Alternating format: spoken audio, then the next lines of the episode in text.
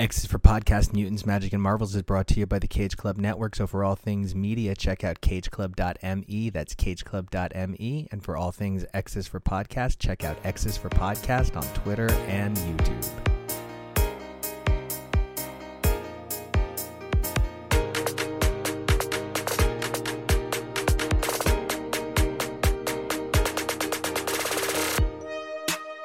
Hey everybody, welcome back to X's for Podcast, the show where we take a look at comics, mutants, magic, and marvels week after week through their many monthly titles. I'm Nico, and you guys can check me out on Twitter and Instagram at NicoAction. That's N I C O A C T I O N. Today we have a grand circle tour of the X-Books, kicking things off with our first bit of coverage of Inferno number one, before moving over to Excalibur twenty-four and rounding things out with the kids in the most danger, over in New Mutants with New Mutants twenty-two. First up, Jonathan Hickman's Inferno number one revisits the most significant Significant moments of House and Powers while still continuing to redefine what it means to be an X crossover, giving us countless moments and panels that we're going to analyze, I'm sure, for years to come. We hope you guys enjoy our first coverage of Inferno, and if you guys like what you hear, don't forget, you might even like what you see, so don't forget to check us out over on Twitter and Instagram over at X is for Podcast. Welcome back to another episode of X is for Podcast. This week we're going to be talking about the title everyone is on fire for, Inferno.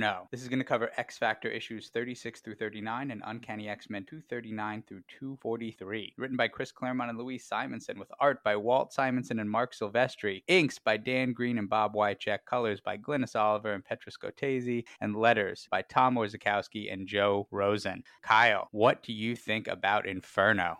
I think I might have uh, read the wrong books. Are we are we not talking about uh, the one with the the where crazy mailboxes turn into demons, and um, Ileana's limbo demons take over Earth, and um, Scott's ex-wife becomes a crazy underboob goblin queen? While I do love that story, no, we're talking about the Krakoan Age Inferno. Oh, okay. So then this is Inferno number one, written by Jonathan Hickman, with art by Valerio Schiti, colors by David Curiel, and letters by V C's Joe Sabino. So in this book, Emma gets to flaunt her ultimate boss attire, rocking a Cerebro helmet to resurrect Charles and Eric. Meanwhile, Moira is fed up with their male inferiority bullshit and commands them to get rid of Destiny and Mystique. But too fucking late, because Mystique has already made her power play, and Destiny is motherfucking back. With me today to talk about Inferno number one is Kyle. Kyle, say hi and tell us where we can find you. Hey, you can find me on both Twitter and Instagram at Drantis eighty-two. That's D R A N T I S eighty-two. Hey guys, I'm Evelyn, the Comic Canary. You can find me at Twitter and Instagram at comic underscore canary.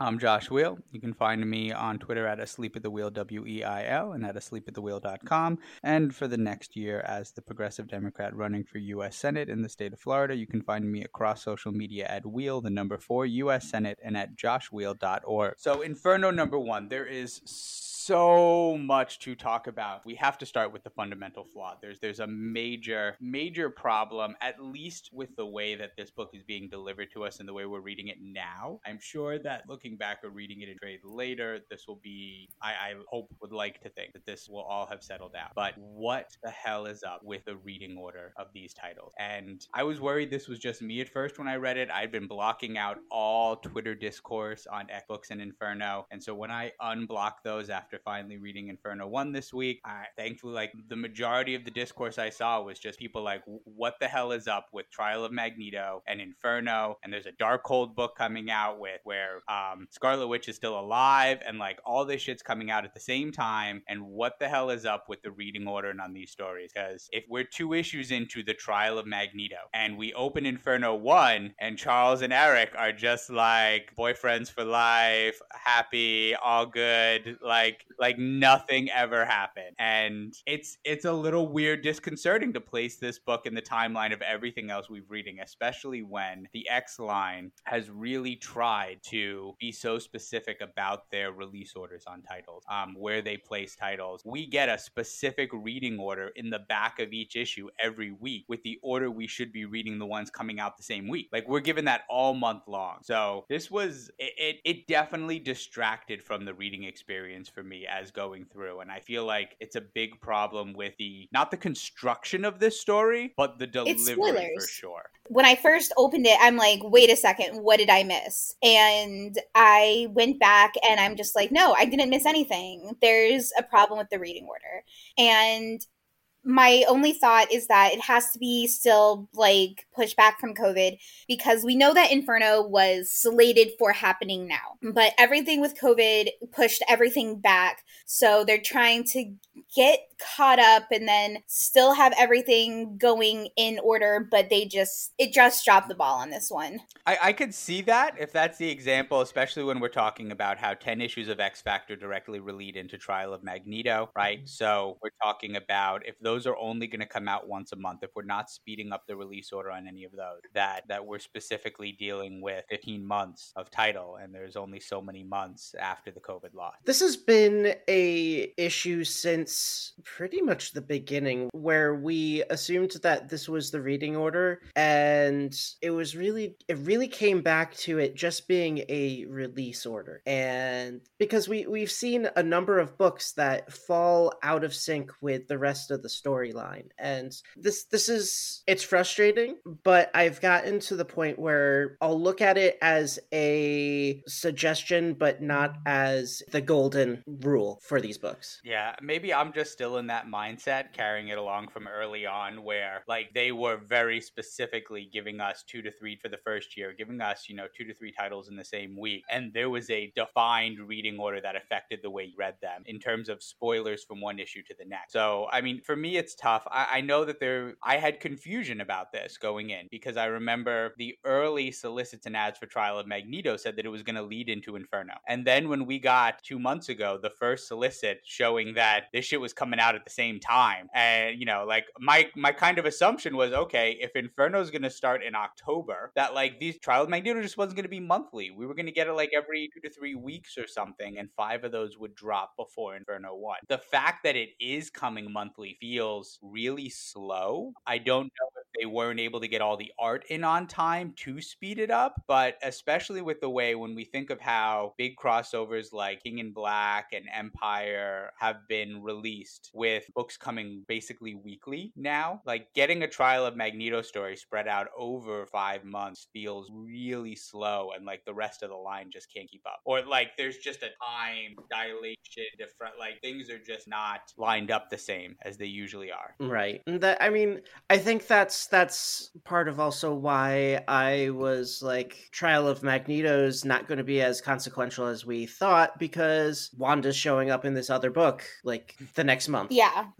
Yeah, so we have like, stuff. And like, I try not to read solicits. I bury my anger deep inside when members of the X's for Podcast team post solicits in our group chat after I've tried blocking them out on the rest of the internet. Um, I I am willing to miss the pre-order on some hardcovers and things sometimes as the cost, because I don't want to see what's going on in a story two months ahead of time. Um, but yeah, I mean, solicit do kind of like, they've been messing up comics since I was a kid. Some of my earliest memories are like, you know, the big onslaught and the wedding of Lex Luthor and the Contessa in Superman comics, both around the same time, where, you know, it was a big mystery and they were plugging it in the books. There's gonna be a big mystery wedding. You have no idea who it is or who is Onslaught. Nobody knows. But man, if you were reading, like, if you just cracked open that big issue of previews sitting there on the counter at the comic shop, like, then you knew. Yep. So, I mean, I hate that this is affecting the reading experience, especially because if Inferno, and it feels like Inferno is a bookend to Hoxpop, right? That yes. This is our bookend to the hard Hickman era, or the hard Hickman part of the Krakoan era. That the reading experience of Hoxpox was amazing. What they did with House of X and Powers of Ten in terms of lining up the release orders for Uncanny and Age of X-Men and Age of X-Men Alpha, the way all All of those things dovetailed at the end. And then you had, literally, you had one book release, Age of X-Men Alpha. One book release, House of X one. Like, these things were going like one, you were getting like one a week, but every week you were getting hard, significant story. Because then we got weekly. Like, they pushed back in time to make sure they had all the art for House and Power. So we got twelve straight weeks mm-hmm. of that. Mm-hmm. Going right into the Dawn of X launch where those were ready to go. And so it is a very different, and, and it's not on the creative creative aspect here. Like, I don't know that this is affecting the creative the way some of the release problems affected it, like with Children of the Atom, for sure. We know that it impacted the creative side. I don't want to say it positively or negatively affected, but it definitely impacted the creative side of Ten of Swords in terms of them changing the number of books and, and depending on where they put those extra books, if, you know, really changing the pace of that story. But mm-hmm. here we're just, it's a very different reading experience, getting all of these non uh, concurrent stories at the same time that are supposed to be big ones that are like, yeah. we have two events that there are supposed to events. directly follow each other happening at the same time. And like, okay, so there was some cool interplay. Let's go into some of the cool interplay on this before we start getting into just like all the good stuff about Inferno. So I really like the way that we got cool interplay with Moira sending Magneto to get his Cerebro helmet, right? And which was a direct call to what we just saw two weeks earlier in Trial of Magneto two, where Rachel goes to Magneto's island and they're trying to figure out why his Cerebro helmet's missing. And she's like, it looks like he took it. That's right. And so getting these one after, like, that was a pretty cool. I'm not sure that it was intended to be that way, because I can't be like, man, they timed that perfect when the whole rest of it feels like timing has just, I think maybe we just like coincidentally that got to be a, a cool byproduct, getting them back to back like that. But at least there is positive interplay. Any other, in terms of pairing this with Trial of Magneto and what we're seeing, any other feelings or on the timeline release interactions? Mm, that was the big one that I picked up on. Yeah, that was the big one for me. For me, like, there is so much beautiful stuff in this book, and we'll start right at the beginning. I finished this, and just the first thing I wanted to do was just scream to people about, like, what the fuck is up with this Todd? Like... And so, I mean, that's a huge, like, that's not, when you put together a book this gorgeous, like, with your top talent bookending against, you know, arguably, like, one of the top, if not the top X-Men stories of all time in House of X, Powers of ten, like, you don't want people to close this book and be like, what the fuck is up with the, like, the timing and the release of the, the timeline on this? Yeah. yeah. Um, now let's go into, like, what the creators really did awesome. We open with a line that will be from this title. Someone remembers is why they keep coming, which is said by the Omega Sentinel and will be a, a very powerful, cool line when we get it, and resonates great because we got the preview glimpse of it. And we open with gorgeous, gorgeous art here, and really impressive because it feels so much like Hoxpox. It really does. And but it's not, but it's not them. Exactly. It's not Pepe and Marte. It's Valerio, it's Valerio and David Curiel. And man, they do just an amazing job. And it It mirrors the early, um, especially with the paneling, the breaking out of the egg, the holding the chin, the look up at the figure with the Cerebro helmet. It mirrors the early panels of House of X one so nicely. Mm-hmm. But we get we get Boss Emma bringing back naked, ugly baby men of Charles Xavier and Eric Lencher. I didn't realize that that was Eric. It, I didn't at first either. It does not look, maybe like when Magneto is naked and gooey, I would have expected him to look a little different. Uh, the hair threw me off for sure. But Emma getting just her look up at like them having to like naked on their knees, looking it up at her in boss bitch pose, just giddy, a giddy expression on her face with the Cerebro helmet on. And then we get the close up panel of her to Me, My X-Men, was a fantastic way of opening this book. Which, mm-hmm. I mean... I hate to beat a dead horse, but that's exactly what I mean, where it's like, if this was after the Trial of Magneto, I feel like this would be even more powerful because of that ending, yeah. because that's exactly what I've been saying is that, like, Emma... she's not exactly going for the power play, but there's a power vacuum and she's going to be like, why not me? And that's exactly what I've been predicting that's been happening. So I was just as giddy as her. So n- jump ahead real quick, because the next thing we're going to get into is some good Moira stuff. And Moira is just done with these two dumbasses fucking up her plans. And mm-hmm. do, could we potentially see over the next few issues of Inferno, Moira going to Emma? And because Emma is really rising up as, and God, I just, I'm, I'm looking at this panel of her where she truly has this like giddy smile on her face, which stands out because Emma does not have giddy smiles very often. Like, and it's actually a really nice pairing because we got a Wolverine issue where we just get to see her in just her just embrace of the R B F, like pure stoic heroicness and like, this is how I fuck all y'all up because you can't see through me. Mm-hmm. Like I hide all my cards, played and done really nicely over in Ben Percy's book. And so to have like just that reminder in the same week of, of how close to the vest she is. And then just this panel where like the facial expression, like she just can't hide how Gideon smile, like a big toothy grinny smile on Emma Frost is, it says so much because she's not a character mm-hmm. who smiles like that. Mm-hmm.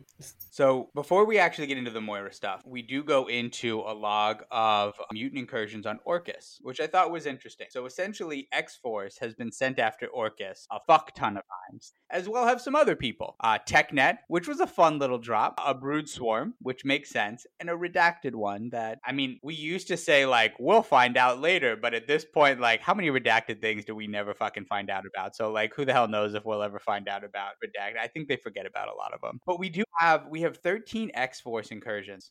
And I thought this was a little strange because to me, this felt like something we should have been seeing or getting glimpses of all along. Did anyone else, how did you feel about finding out that X-Force has been going on Orcus incursion for the last year or so and we had no idea? I think it kind of made sense. There were bigger stories that had to be told instead of just repeated failures over and over and over again. I mean, it, it would have been nice if we had seen maybe one or two of them. Besides, no, we, we did have the the Mystique story, we or we had one of the Mystique stories. We did have the original. So yeah, we I got a know, flashback but, to that week one yeah. in the give me back my wife. I don't think that it was especially necessary to show all of these these failed attempts.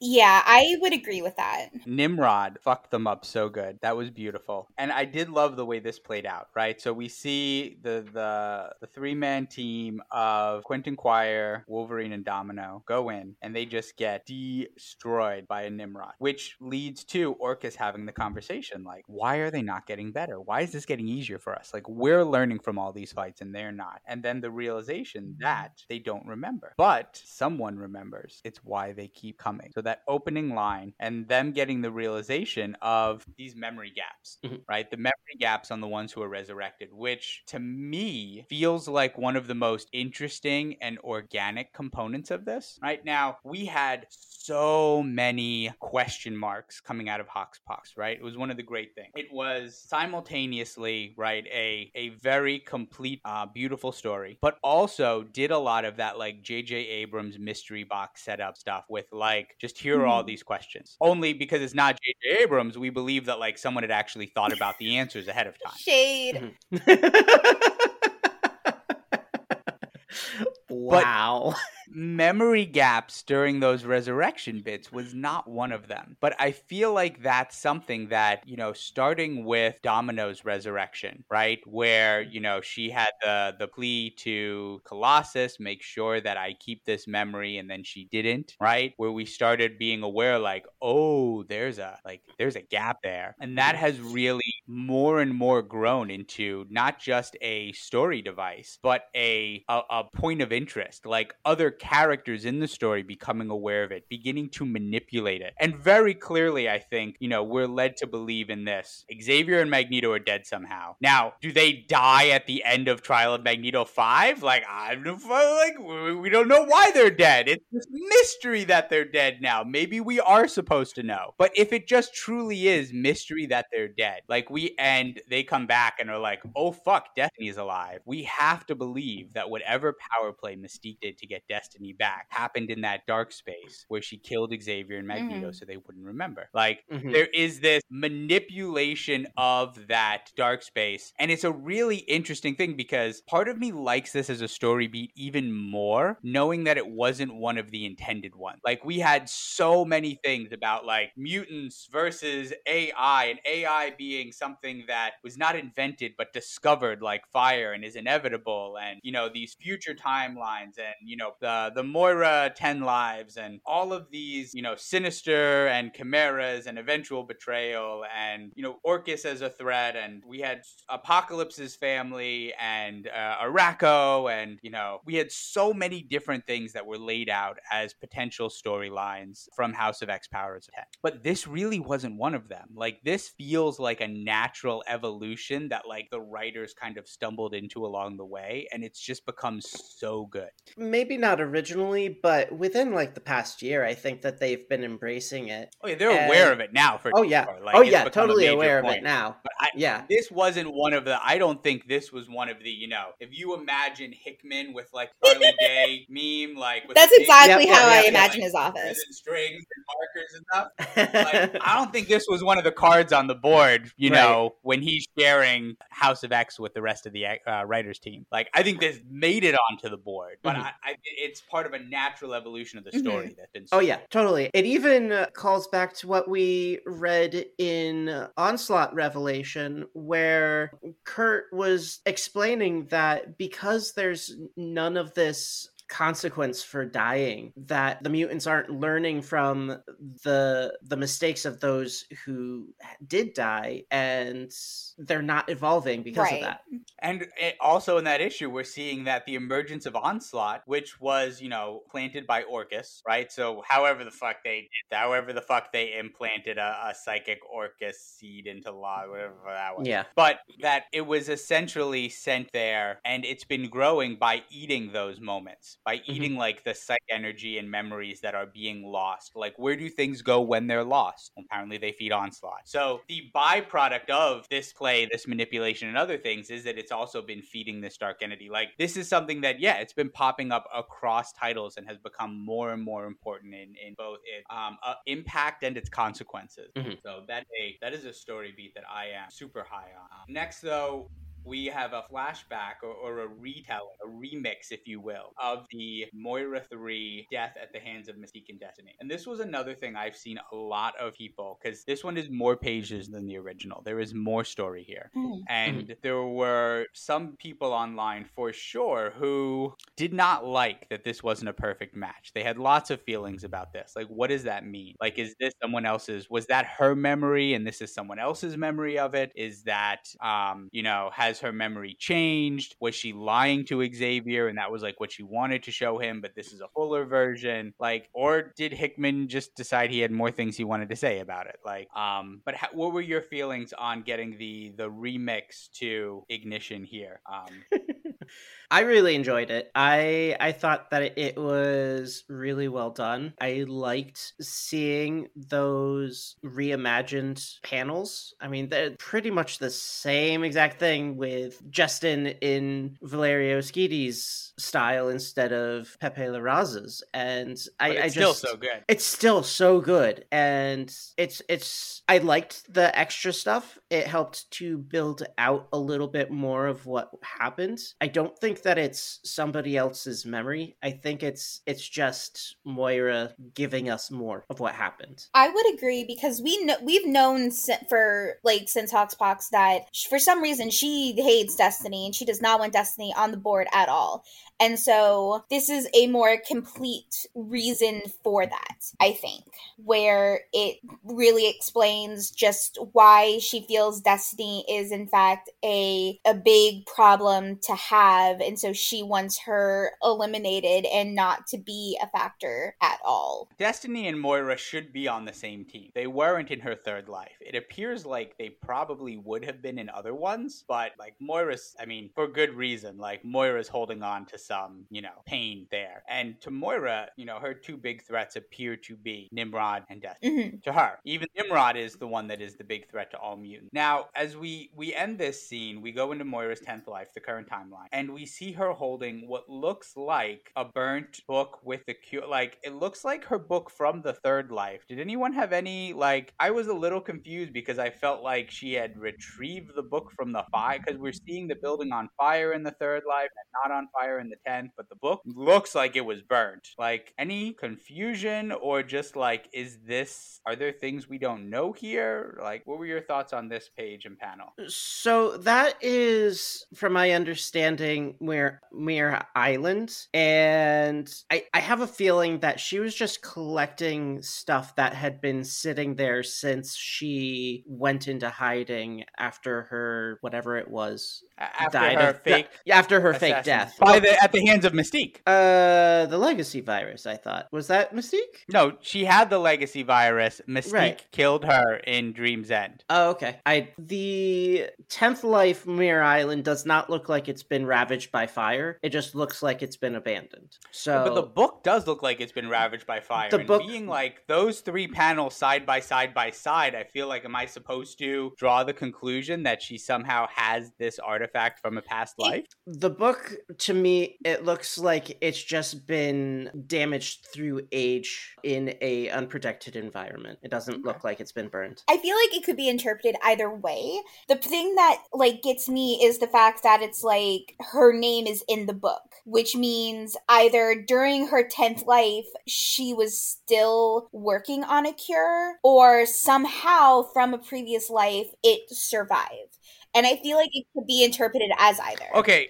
No, so now, now, hold on. So that is a good point. Thank you for clearing that up. This cannot be from a previous life then, because the name in the book is Moira McTaggart. And she was not Moira Mc... She's only Moira McTaggart in Life Ten. Yeah. In every other life, she was Moira... She was yeah. her maiden name. McTaggart, Joe McTaggart, was the evil, abusive, drunk senator that she married only to have a super powerful yeah. reality warping baby. Okay. If that says Moira McTaggart, Taggart, yeah. it has to be from Life Hand. Thank you. Yeah, and I, the way that I, because it starts like halfway through the book, I'm assuming that this is just her journal of all of her previous lives and what she's mm-hmm. done to, just to keep track of everything that she's tried for. She's got lots of memories, right? She does, I mean, remember yeah. in, in number six or whatever, you know, like she was trapped for whatever, like a millennia with Logan mm-hmm. in the, you know, terrarium or whatever. Okay. So we see Orcus monkeying around, and we learn that horticulture is causing problems, which, like, why the fuck is Krakoa even allowing horticulture to, like, cause problems for them? And then we get Moira having her big scene with Xavier and Charles, where we learn that they had drugged her a little, um, so that way they could track her. We also, during this time, learn that the secret city that she's been going to, because it has the best food, is Paris, which I guess felt like a little bit of a letdown just because it was so obvious. Like, I really would have loved it if it was just some like random ass city that we're like, no, no, no, the woman with like a million years of life experience says the best food is in Beirut mm-hmm. or, you know, Louisville, Kentucky mm-hmm. or whatever. But, yeah. So we get a huge Moira Xavier Charles scene, which were some of the most impactful and important in terms of world building that we got in Hoxpox. And it's our first return to them in a very long time. I felt rather uncomfortable with the way that Charles and Eric were treated her. I understand that this whole ten lives and when she dies, everything starts over is a big deal. But the fact that they are restricting her from leaving and tracking her without knowing, that makes me really, really uncomfortable. I, I, I think it's a good reminder that like these two, especially Xavier, have never had boundaries or respect for other people's autonomy or agency fucking mm-hmm. ever. Yeah, I thought it was perfect. Ever. And like this retcon did not this no. retcon did not change that. Like they're yeah. still just who they are. Uh, but it did it did make me sympathize with her a little more. I've I've kind of been on the oh, is she really evil in this time in this particular life? And now I'm like, oh no, she kind of feels like she's a captive at this point now. So I'm I'm super pro Moira. I've never had the, the Moira evil thoughts. I would say that Xavier, of the three of them, Xavier, Magneto, and Moira, Xavier is the most morally dubious. That is my read on the characters long term and both in this era. Nothing has really changed that for me. I do think it's interesting, again, talking about their dumbassery, right? So she sends them to collect and destroy all of Destiny's D N A. So they go and get it from Sinister and just trust that Sinister would destroy all the D N A and totally be upfront and not hide D N A from them, which is just like the dumbest thing ever. And there's a little canister there. I had to you, I was out of town when I read this, but as always, I had my little um, Hoxpox Krakoan Codex cipher in my wallet. So I pulled that bad boy out to read that the canister says S N three. So whatever that means, or if that comes up later. And then we get to kind of go into some Krakoa stuff. So we see Doug waking up with his big, beautiful wife, Day, drinking from his I Love Krakoa mug, living his best life. And he goes out and picks up a warlock, and they go and they hang out with Krakoa. And, you know, I love you too, big guy. And they sit in their little nest at the tree and, you know, have themselves a nice morning. Just that whole panel where, yeah. like, Warlock's just like, uh, she's kind of scary. And Doug just goes, yeah, she's a little terrifying. I love her so much. And just the eye roll from Warlock. Yeah. Like, that just whole panel was just yeah. the greatest thing in the world. And, and the joy on Doug's face, it's just like, I oh my god. I need more of him and Bay. I, I just need a so one much. shot of like a day in yeah. the life of Doug and Bay. Mm-hmm. Like, that's just all I need. And I want it, I want it drawn by like Scotty Young. I want it like super cartoony and just like happy and yes. The remnants of the Quiet Council, right? What's left at the moment, have a meeting with the captains. And so remember, our original captain squad was uh, Cyclops as uh, Captain Commander, Bishop, Ilyana, and Gorgon. Gorgon, who is alive in a sense, not not a captain now, not not ready for that. He's he's a baby Gorgon in a big Gorgon body. And so the captains have brought it upon themselves to uh, bring in Conan, bring in Psylocke. And Cyclops has decided that he needs to step down now that he's running the X-Men. So he's going to step down from being Captain Commander, Commander of Captains, and Bishop, who is still fully um, engaged in Hot Boy Summer, gets to be the new Captain Commander. So big props to Valerio Schiti here, because this has got to be the hottest Bishop has ever looked, ever, ever. And we should also point out coloring as well. We have had a lot of justifiable criticism over the years of the way that they regularly fuck up and forget how to color Storm and Bishop. And they did not. They are are beautiful and appropriately colored and drawn, and and a fantastic moment where her as the Regent of Sol gets to crown him as the Commander of Captains, and they look fantastic mm-hmm. in it. Thoughts on this scene?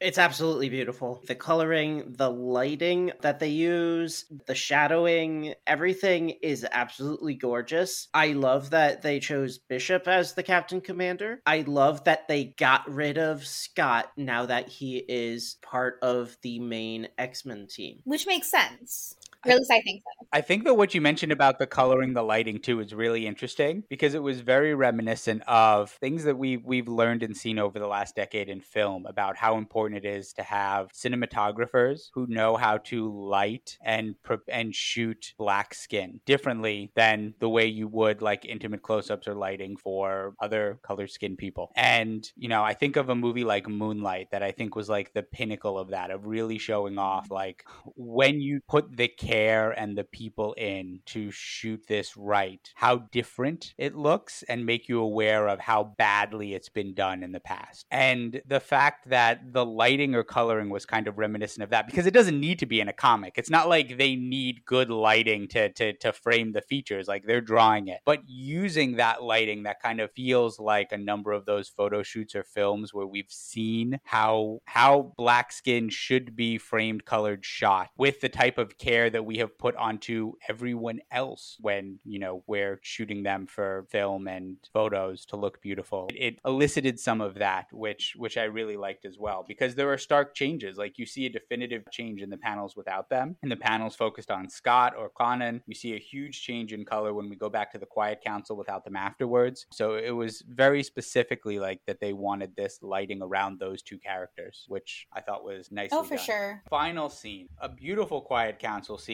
although as much as I've loved the art in this book, like, I don't know why Bastian Shaw looks like a like Vincent Price vampire. But the rest of it, beautiful scene of the Quiet Council where their Xavier and Magneto have their plan. You know, they're going to try to get some people to step down, specifically Mystique, so they can bring in new blood and new people, but Mystique's got other plans, and the joke's on mm-hmm. the trick's on them, because she brings in to be on the Quiet Council, to the shock of everyone except Sinister character who is laughing his fucking ass off, the return of Destiny. Shall we vote?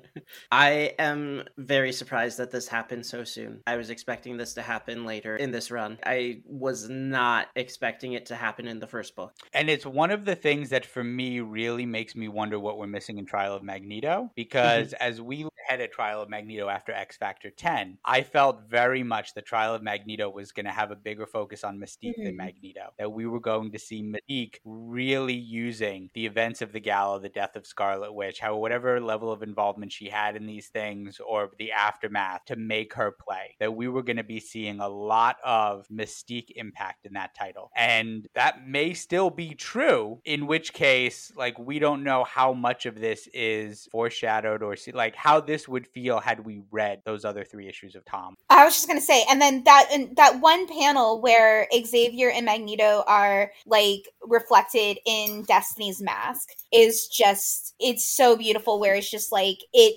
like, I feel like it's such a, like, a very big moment, and I can't help but think, it's like, how much more epic that panel could have been if we had the Trial of Magneto conclusion. Yeah. Now, I do want to go back, because that is a beautiful panel, but for me, and some of this came after, so again, there was a Wolverine book that came out this week as well, and Ben Percy in the aftermath really wanted to give props to Adam Kubert for what he did, because in their conversation about what that should look like, they felt that there should be a lot of, they wanted a lot of characters or people seen in reflection, especially when Solemn was around, that the reflections of people in objects and metal would be important. And so on my second read of this after that, I noticed the specific use of reflections in this book as well. And particularly here, because we have this panel of Destiny's mask with this kind of marred, unhappy reflection of Xavier and Magneto, which is a phenomenal mirror piece, no pun intended, to the one that we get at the very end of our flashback story to Moira Life three, where we see the fear and horror in Moira's face through death reflected in Destiny's helmet as well. So we had earlier in the issue, we had a Moira, we had a couple shots, but particularly at the very end, Moira Moira reflected in Destiny's helmet, and now we're Xavier and Magneto after her resurrection. So I loved the artistic kind of pairing hand on that as well. It, it was a great mirroring of, of that, and I, I definitely picked up on that. I don't always pick up on callbacks, but that was a specific one that I did notice, and I, I loved it. I, I loved that callback. As much as I liked it, I feel like I would have liked it more had it been in a proper reading order, which I feel like is just what we're going to get from Inferno and Trial of Magneto just moving forward. Yeah, and I think that's how we opened it. You know, my big takeaway from this was I think that it was a, and I, I don't have problems creatively. I think that, you know, what was created here and what we're given is fantastic. I just think that when and how we were given it is affecting or diminishing the reading experience now. And hopefully afterwards, right, if we hand the trades of these to someone to read in proper order a year or two down the line, it'll be a, a fantastic read that resonates a little differently. Now, this book is way too big to be covered in just one discussion, so make sure you check out all the rest of our panels and rooms, because the entire X's for Podcast team is going to be talking about this title room after room after room. So make sure you check out all of our coverage, and back to you, Nico.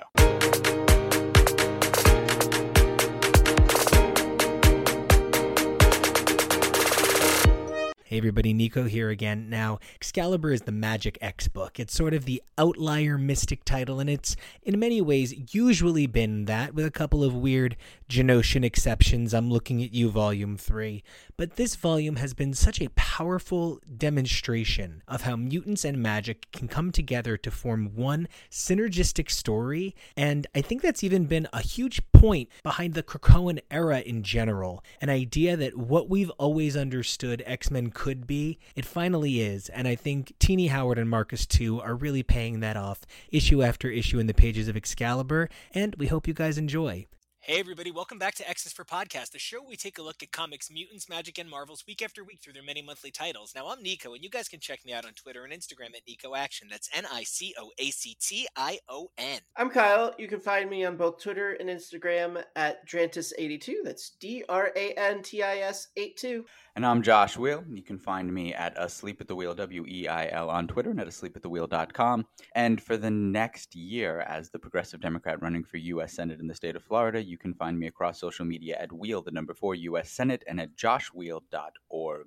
Okay. Now, I'm really excited because I honestly haven't been on an episode of Excalibur in forever, and this was a really standout issue of a mostly standout run with some perhaps uneven moments, but we're here to discuss Excalibur twenty-four by the crack team of Howard and Two, with a little bit of Osrar and Wilson on some magical covers. Of course, rounding out that creative team is going to be Eric Arciniega on the interior colors, as well as as team favorite V C's Ariana Mar over on letters, with Tom Muller pulling in design, John Hickman with one of his, I have to assume, final Head of X credits coming his way as Inferno continues to burn his glorious playbook to the ground. So we are discussing an issue that I can best summarize as Betsy likes to fight. People really like Betsy. Oh, right, Araco. Merlin's crazy. Here's some Arthur. Mordred's freaky. Everybody get ready for the resolution. I think we can agree that the plot of this book was there have been so many beautiful threads dangling, and I would love to know from you guys, just to start things off, what was perhaps the best surprise for you guys? I maybe found myself enthralled by the sudden return to the notion of the validity of the claim for the alternative Captain Britons.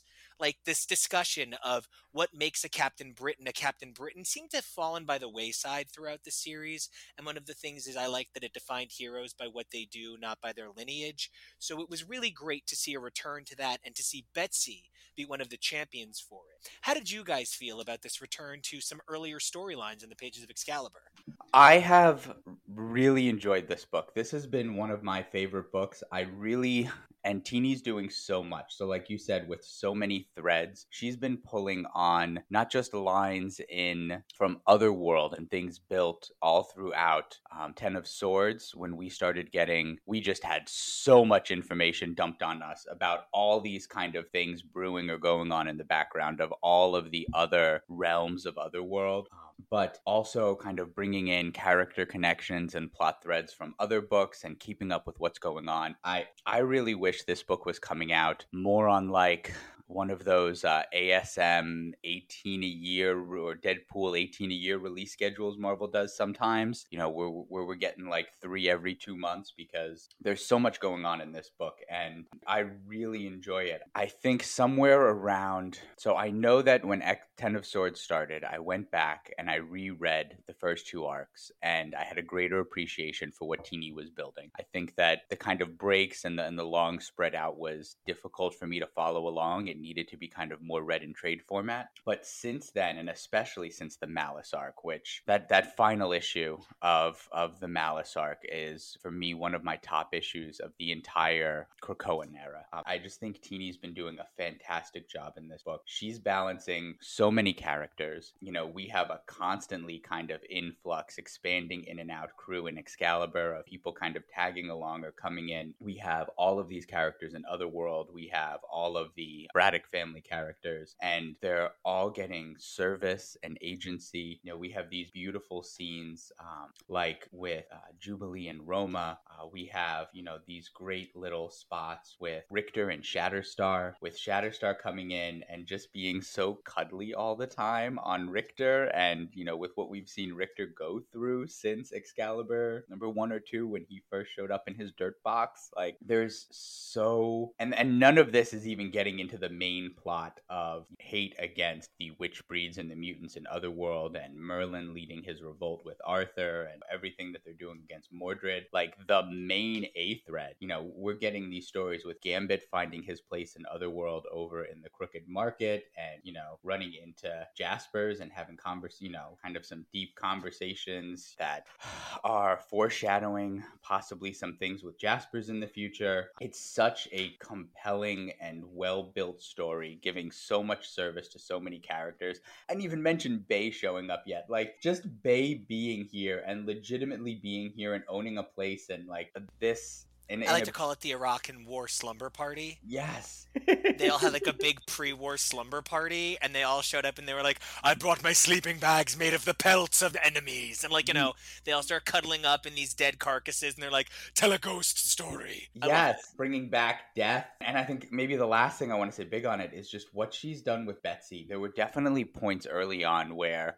And I know Tini knows Betsy as a character, but I felt like the efforts that it took to kind of recenter her as, you know, not questionably Asian influenced Betsy was felt like it was kind of forgetting or being dismissive of decades of badass assassin Betsy. Like Betsy was a stone cold fucking killer for a solid decade in, you know, from like the mid two thousands to the mid twenty tens. But we're seeing that like we're seeing so many layers and depth, like we're seeing her utilize these like weapons, you know, like when necessary she can be the proper British diplomat, or she can be the person who will drive a sword through your fucking heart. And and she, the character, is wielding it so well and is in more control of her identity in these pages than we have ever seen her ever in in forty years of this character. Um, and and Tini has built that, and I am enjoying just every page of it.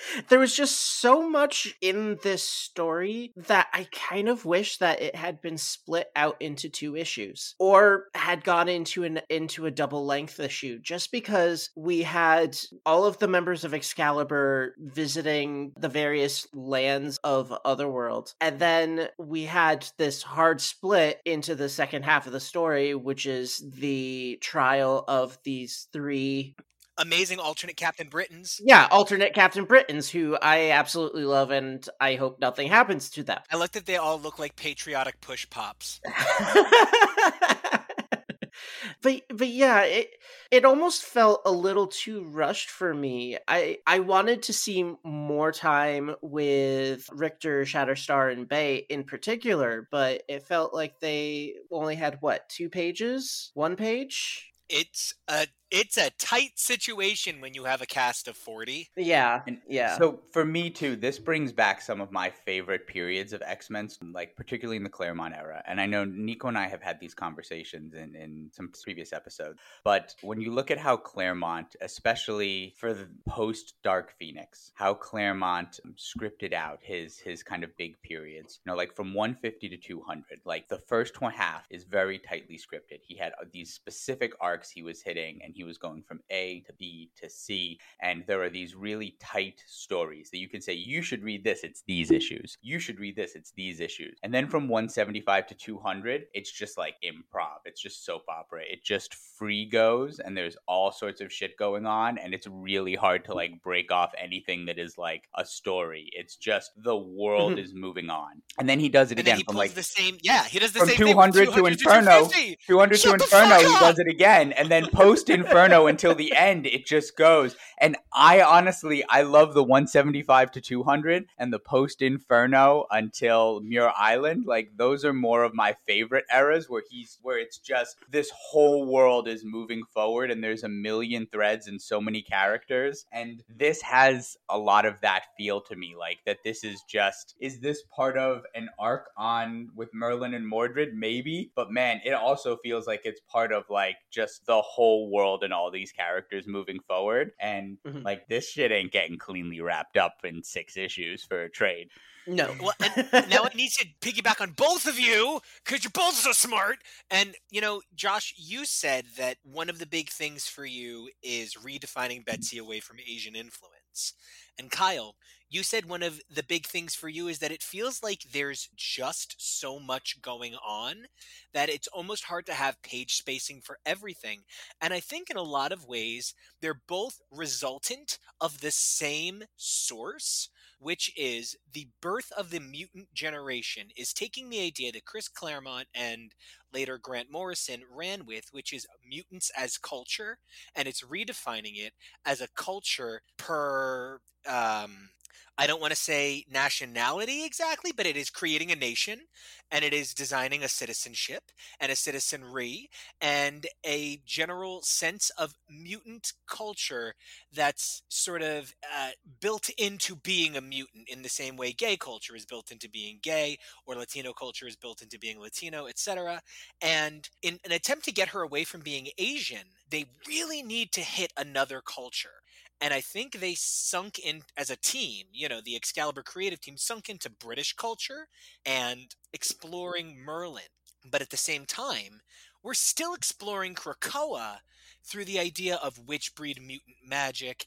And I think it really is a situation where you're absolutely right, Josh. This thing either deserved another five-issue miniseries every year where they could do, like, you know, Megan's Otherworld Adventure, where they could have, you know, set up some of the Shogo stuff with Jubilee or something, because the main thing this book is suffering from is too many amazing ideas. Yeah, from one stand, yes. Like, there's too many things going on in the book that, like, we do need more pages. The other thing is that there's so many things going on that when we're getting ten to thirteen X books a month, plus, you know, whatever else it is that you choose to read and follow narratively in comics, literature, podcast, television, film, whatever.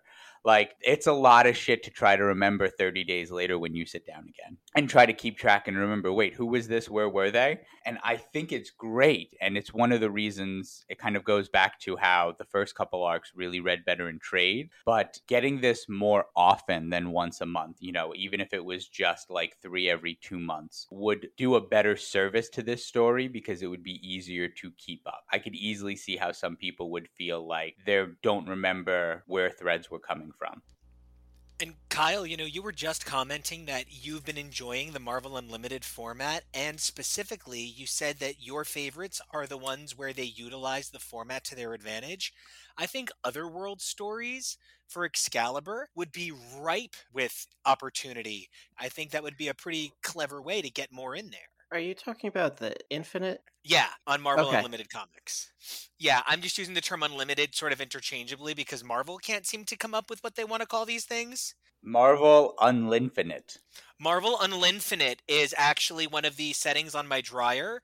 Uh, yes. So, Kyle, if, what would you be looking for from more from this book? You know, you said you feel like there's not enough room in the book. What would you want to see further explored? I know for me, it's Otherworld. Like, I just, I think oh. this book needs an Otherworld side book. Oh, definitely. I mean, there are so many things in Otherworld that we haven't even touched on. I mean, we we haven't even discussed that death has been in Seveleth since Ten of Swords. Which this is, like, this is, which so was, good. yeah. And having him show up here was, was, was great. I don't think I was aware that they employed assassins there. So could you imagine how great it would be, like, if instead of, say, X-Corps that we just had, the second Tini book was just an Otherworld book, and we had an Excalibur book that focused on our main characters, Betsy, Gambit, Jubilee, Richter and Shatterstar, Megan, and so forth. And then Then we had, and you just pulled all of the Otherworld threads, all of the political machinations and the Civil War upcoming, and just focused entirely on the realms of Otherworld and what was going on there for like a twelve-issue maxi. Not to mention like how beautiful that hardcover would be afterwards when it was done for that twelve-issue maxi. And I mean, these two books would just complement each other. They would be, you know, like Hickman Avengers, New Avengers, like sister books that, you know, would enrich each other. Mm-hmm. And yeah, we would be getting twice, like, because twenty-four books a year would really deliver all of this so much nicer.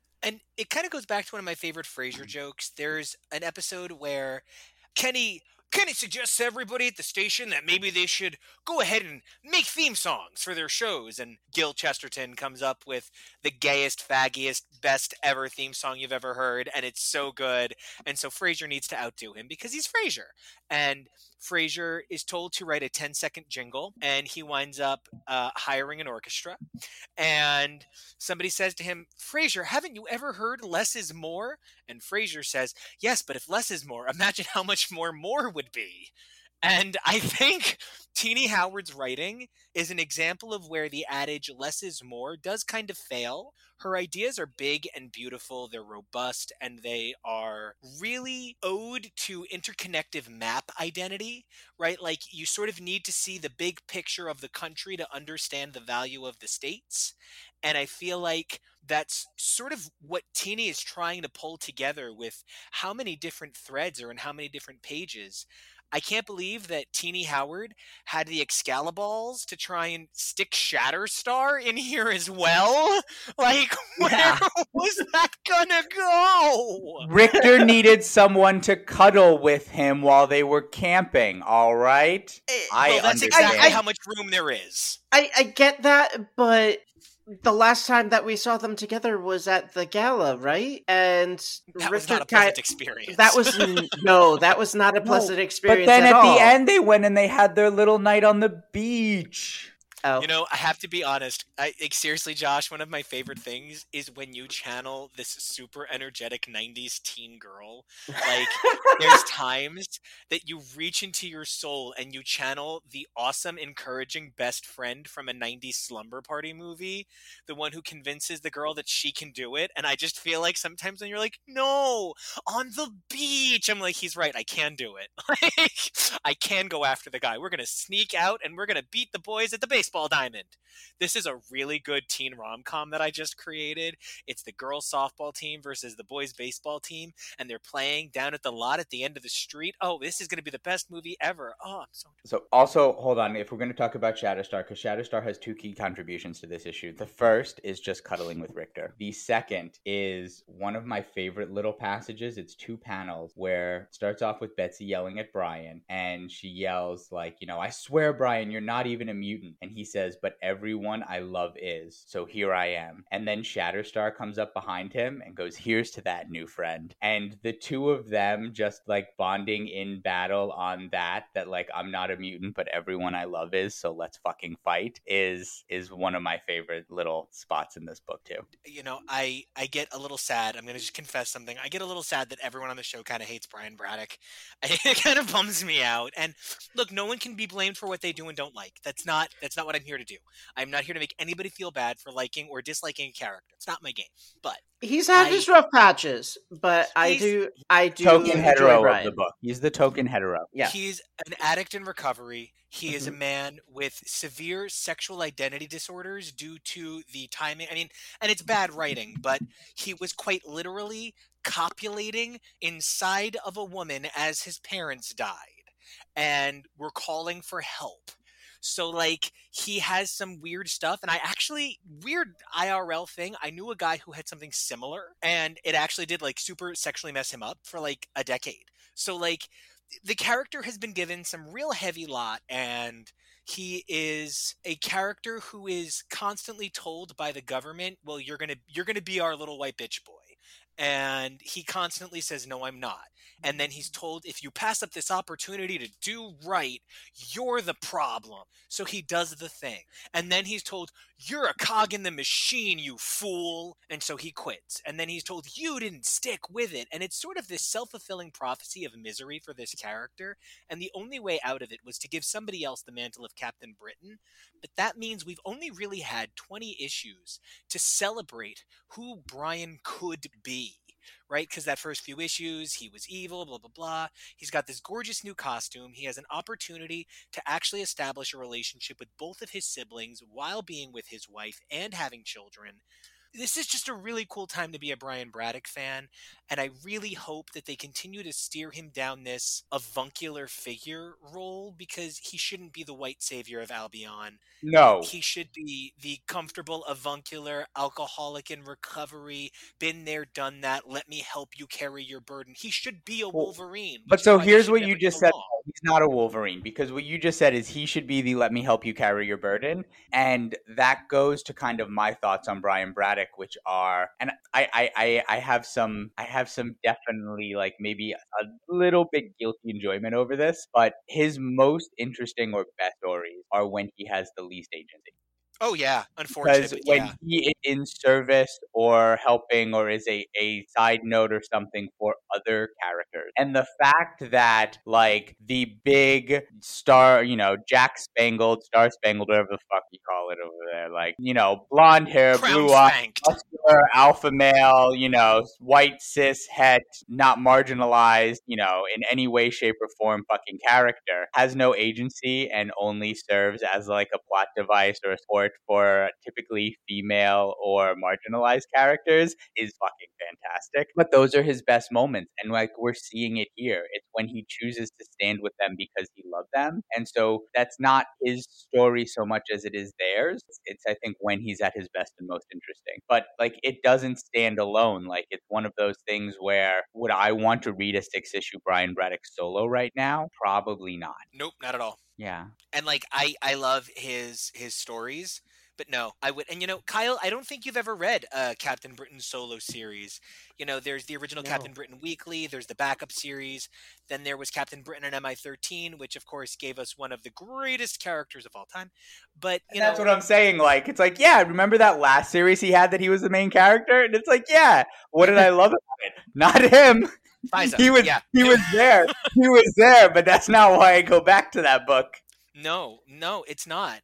And so that does bring me to a major thing about this book that I kind of guess I need to get into.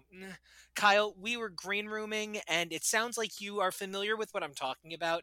Recently, yes. I want to say it was Arturo and Raven were both very aggressively like, who the fuck is Mordred? And I'm like sitting there going, we just talked about him on Black Knight. And like, right. It's possible that people don't realize it's the same Mordred, and I'm not even being silly. But one of, I think, the more ridiculous things about the Marvel Cinematic Universe is nobody makes the joke of the fact that when Hawkeye became Ronin, I was surprised to see him in the big green outfit swinging the hammer. You know, and the fact that Star-Lord had trouble beating an archer with a sword to get, 'cause see, Ronin and Ronin, they're the same damn name. So, like, it happens that in the Marvel Universe, there could be two characters with the same name.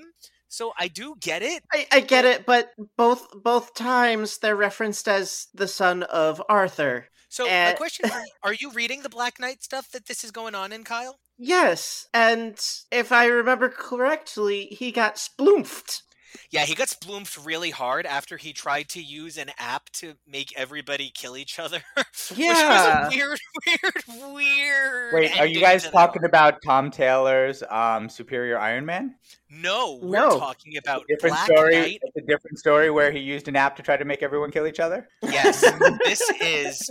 Mordred tries to make everybody use an app to kill each other in the pages of Black Knight and the Curse of the Ebony Blade, where it turns out, and this is actually, this is so amazing, actually. Um, I'm a really big fan. In the end, a relative of Dane's ultimately joins him in sharing the burden of the Black Knight. So now two people wield the ebony sword and they share the darkness. So neither one of them is ever corrupted.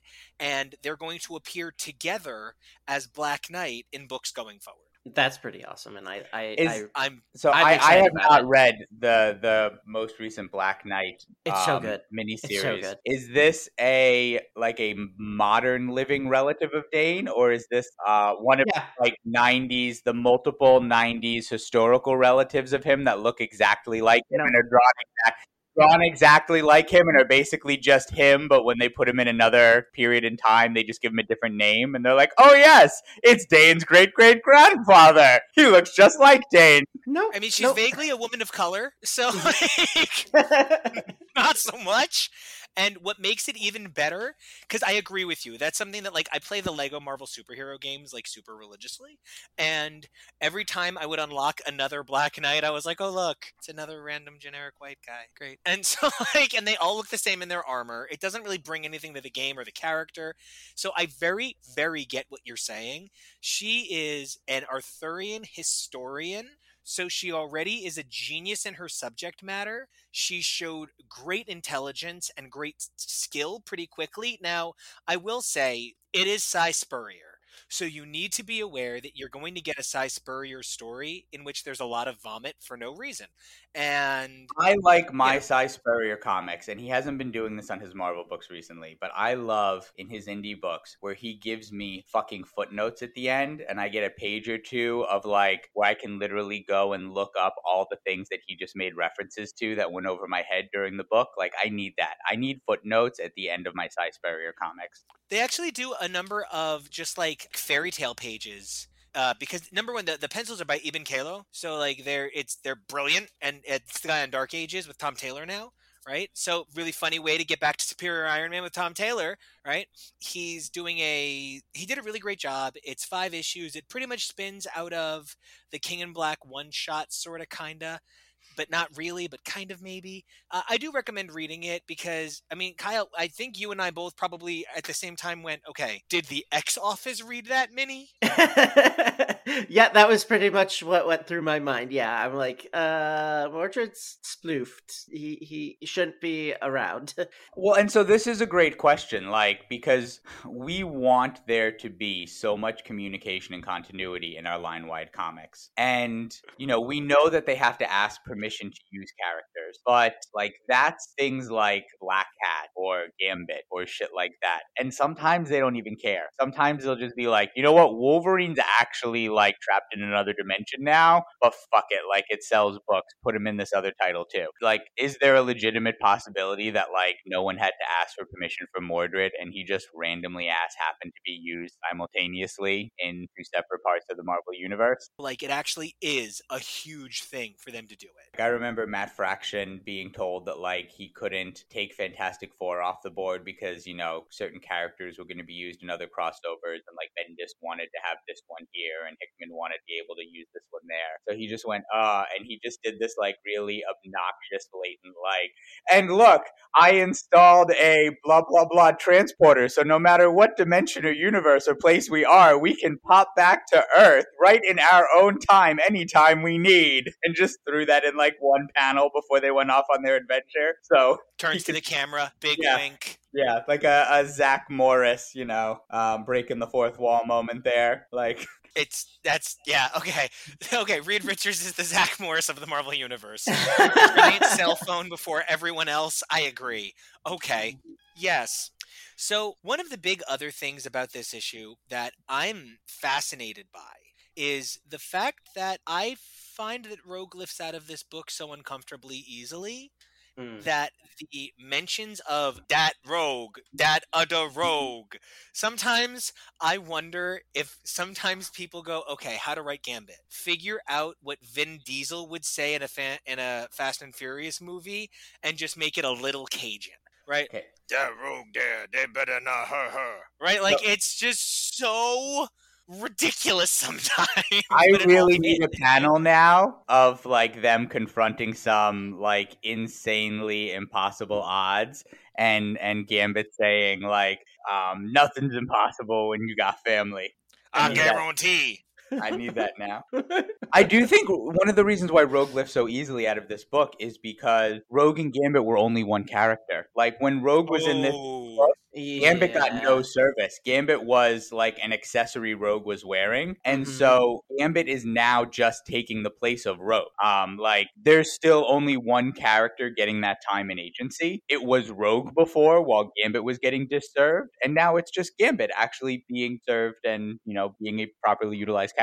Don't you mean Gambit is serving? Um, in his little French maid in dress, his little with cat yes, ears, with yes. cat ears, with cat ears, yes. Okay, I absolutely love everything you just did, Kyle. That is The cat ears are the part that Gambit would be least upset about. Yeah, yeah. But on top of Gambit going French maid with cat ears, we also have Death going Senpai noticed me. Yeah, a little bit Fred Astaire, a little bit Fred Senpai noticed me, a, a whole lot Tuxedo Mask. Yeah. I really yes. love this massive shift in Death. It is not that Death wasn't interesting in the first place, but Death sort of had that. There is, okay, so sometimes an era has a palpable mouthfeel, right? So there's, and I'm going to keep saying it every fucking segment till it happens. There's a new Tori Amos album coming out this month, so I'm putting Yay. together a Tori Amos video essay to celebrate an incredible thirty-year career from a woman who changed everything for me. And one of the things that I'm seeing is the sort of consistency of uh, like a palpable sensation that I get based on a zeitgeist contained by an era. And I try and contextualize a little bit why that might have that bite to it. You know, there's a a sort of pop gothic to everything she did from like two thousand seven to two thousand nine. And you know what? She is such a political person. And I think she was still reacting to George Bush in so many ways, even the two thousand nine album, you know, like, so I, I get it. That's who she is. It's what she did during the Trump administration as well. And when I go back to Ten of Swords, I get a very brown-orange feel in my mouth. I get this very specific, almost acidic taste. And it's not bad. I don't, you know, looking back on Ten of Swords, I smile a little bit, I guess. You know, I'm I'm going to say a thing. I don't love Messiah Complex. I don't love Second Coming. I don't think they're the end-all be-all, but I don't think they're the worst thing ever. When I think back on them, I smile because there's plenty of good about them that I really like and I would really like to celebrate. I feel that way now about Ten of Swords, but there is an inescapability to the initial interpretation of Death and Solemn that I think these last few installments with Bay, Death, Solemn, these few stories have really cleared my palate in a way that has me viscerally excited about the future of these characters and their place in the scope of the X-Men. How do you guys feel about that sort of difference between who they were and who they are? So I, I feel like we can't really discuss like that without mentioning that that was very Tini designed, and it's much of the same thing we're talking about in this current Excalibur storyline is that, you know, any character you like might not be getting served as much as you want. You wanted more Bay, or you wanted more Shatterstar, or you wanted more Roma, or you wanted more Brian, or whoever. But when you have forty characters and twenty pages, it's just not going to work that way. Even with Ten of Swords being twenty-four issues long and some of them jumbo size. We had a huge cast from the swords bearers to the main casts and teams of the individual book to the ten new Arrakans to the court in Otherworld and Saturnine to like we had so much going on. We had Scott and Jean in the background and planning their rescue, and we had, you know, Black Panther and Wakanda and the repercussions for Storm taking her sword, and like there was so much that like these new characters, those were new characters being introduced, and they were not, they were like wine that didn't get enough time to, to breathe. And now they're getting time to breathe. Uh, you know, the fact that an existing character like Doug played a big role and might have not gotten as many pages as he needed, it still worked because, you know, he was the seventeenth most important character and had a major thing going on, but we all know who Doug is. So we, we have needed, our Doug cache that we can access yeah, for the writer. We had no Death cache or Solemn cache or Iska cache or Poggerpog cache, or like we only had everything that was explicitly given to us and with a cast of one hundred characters.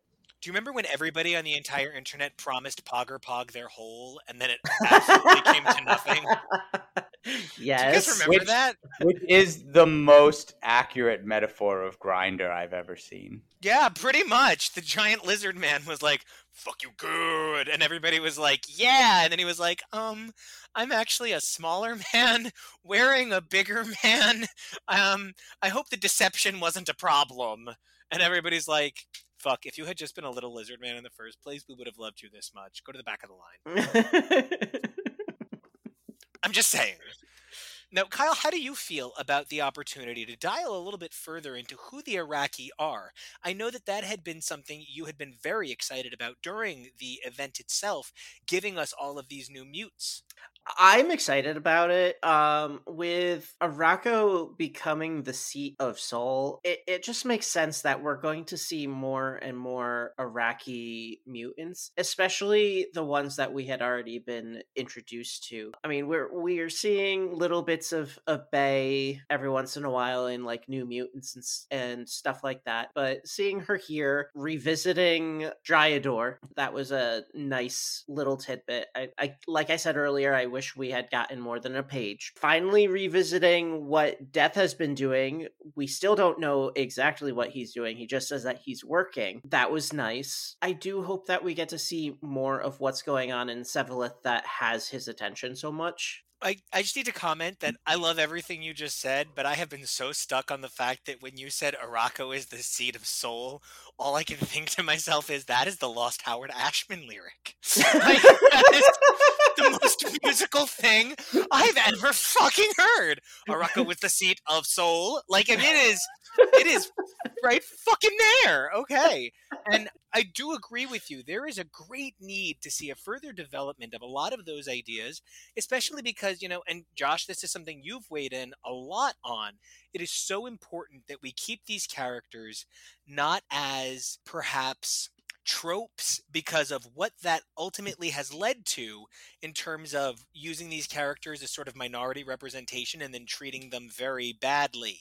It was something you had, com- yeah, you had commented on during Cable. You just cannot be like, we're going to create this as minority representation and then side serve them and only use them when it's convenient for your main characters. Because while that is exactly how minorities are treated in the real world, like that is no, like that is the antithesis of what the X-Men books need to be about, because that that access point into marginalization is what brings us all here and keeps us here. Like, it's what makes this its own separate. Like, there's Marvel as a whole, and we love that the X-Men are a part of it and that occasionally they interact, but like there's a big difference between like X-Line Marvel and the rest of it. And so often, like, even if we love Chris Evans in the M C U movies, you when you're in Marvel Comics, if you're an X-Men person, like so often you're like, fuck Captain America, he's a cop. You know, I never want to get that way, but there's even times I'm kind of like, you know, Bish, you're kind of acting like a cop lately. Like, I don't know, it even happens with X-Men themselves. So yeah, Cap definitely doesn't get that pass for sure. I agree with you. Sorry, yeah, I just, that was really funny. Captain America is a cop. If you read the Wonder Woman eightieth anniversary special, or you follow, you know, your weekly dose of Tom King hate on Twitter, we learned last week that Superman is a cop, and it was perfect. And, you know, that's... Okay, so that does sort of bring me to one of my final questions on this book, which is also a big part of what I think is inherently why Tini Howard needs a second book, not just because she's immensely talented, but rather maybe perhaps a second book in this realm.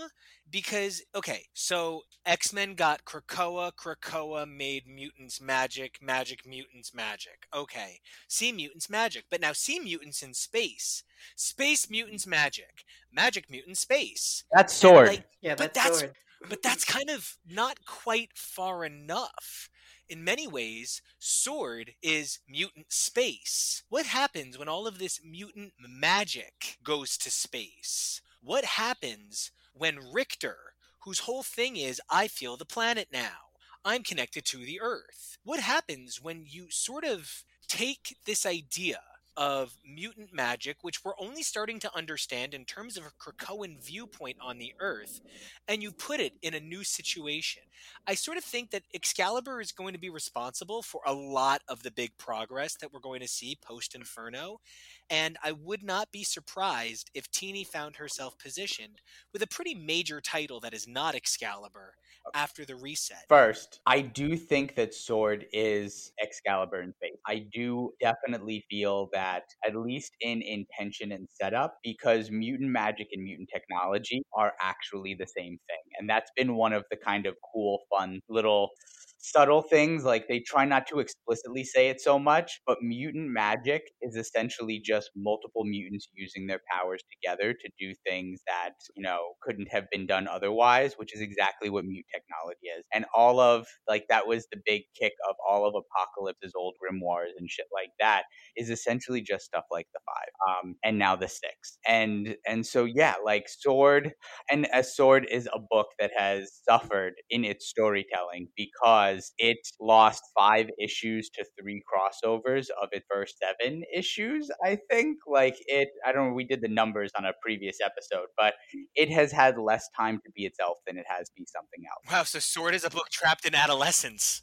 Yes, we're seeing, we're, Sword is still an egg. But we're seeing in the most recent issue, no, it's not using Richter, but it's using Storm exactly the way you just described Richter. Storm and her connection to Earth and her connection to the atmosphere and her carrying that and blanketing it around herself to carry it with her as she now goes into space and leaves Earth and leaves her atmosphere is a tremendous nod that, like, you know what? If Richter went into space, he might need his dirt box, but he would still be Richter. And if he had a greater purpose to serve, he probably could. Getting that exact same story, but with Storm there.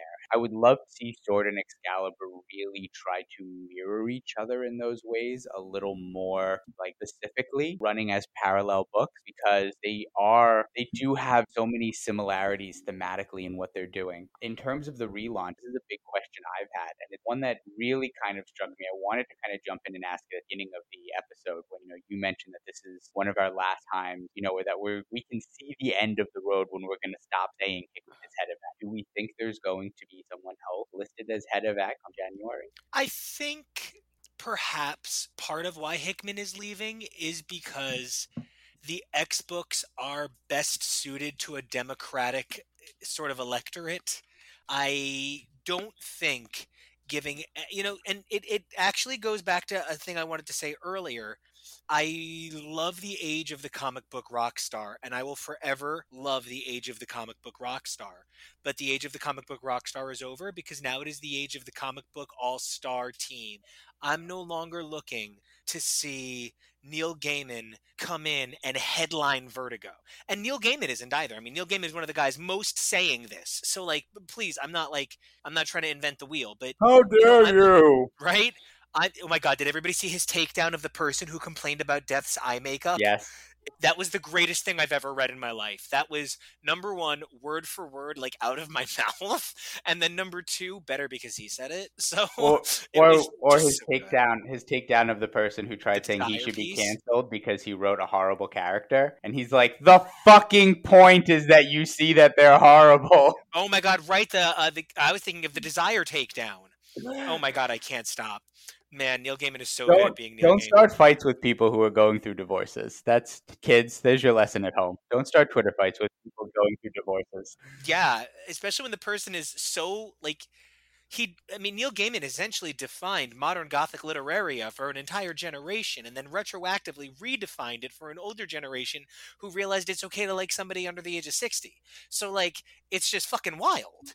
But beyond any of that, I love the idea of... fucking, you know, instead of Neil Gaiman coming in and us looking at it as he is the great hope, I love the, and John Hickman in this instance, I love the idea of sort of like an X-Men classic Bulls lineup, you know what I mean? Like, I love the idea of bringing together such great voices that the head of X is a brain trust. And, you know, maybe there are still some writers who perhaps have less say than others, which isn't always the kindest situation. And I know that if I were given an opportunity to write something at Marvel, I would probably want to be able to fully control my own narrative. But there is a point at which it becomes messy. You know, you asked a question that I never got to answer before because we have such a good time talking, the three of us. But I do think that Mordred is so low on the fucking list that it really doesn't matter who asks to write him. I think it's one of those things where at some point he probably belonged to, it probably is like, you know, there's there's a, a Word document and it says Arthurian characters, check with Excalibur. And there's probably a document out there that says Arthurian characters belong to Black Knight, check with Avengers. And I bet everybody thinks they're allowed to use Mordred, and who the fuck is fighting to use Mordred right now? So I think we have... But also Si Spurrier is working with both of those editors. Well, that's... Tini's in, really in one of his group chats. That's a really interesting point. Well, you know, I do wonder, because Si Spurrier is so on the outs. Like, he is such an outside guy. He's always got his hands in so many pies. And that has nothing to do with... I'm not, like, saying, like, oh, Si Spurrier wants nothing to do with the X-Men writers. No, no, no. Si Spurrier is also one of those writers, like Charles Soule, who you know that if he's saying something, like, he can't put something in a script unless he spent four hours fucking researching it ahead of time. Right, right. So, you know, I think...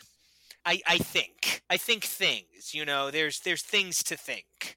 Now, Kyle, what about you? For your sake, going forward, where do you hope to gain from Excalibur? What is your end game here as we approach what is likely the end of the volume, or at least a reset point, as things rebuild post-Inferno? Mm. So, you know, with the with this uh, Civil War kicking off, I'm I'm worried about what will happen to Excalibur's ability to stay in Otherworld, and if that's the case, how does the team move forward? It- no, but that's a fantastic point we haven't addressed. Is like Otherworld is still the place that mutants can't die, and Excalibur being the liaison there. If there's a massive fucking war breaking out that they're going to be a part of, them some stakes. They're huge stakes. And... Omaha stakes.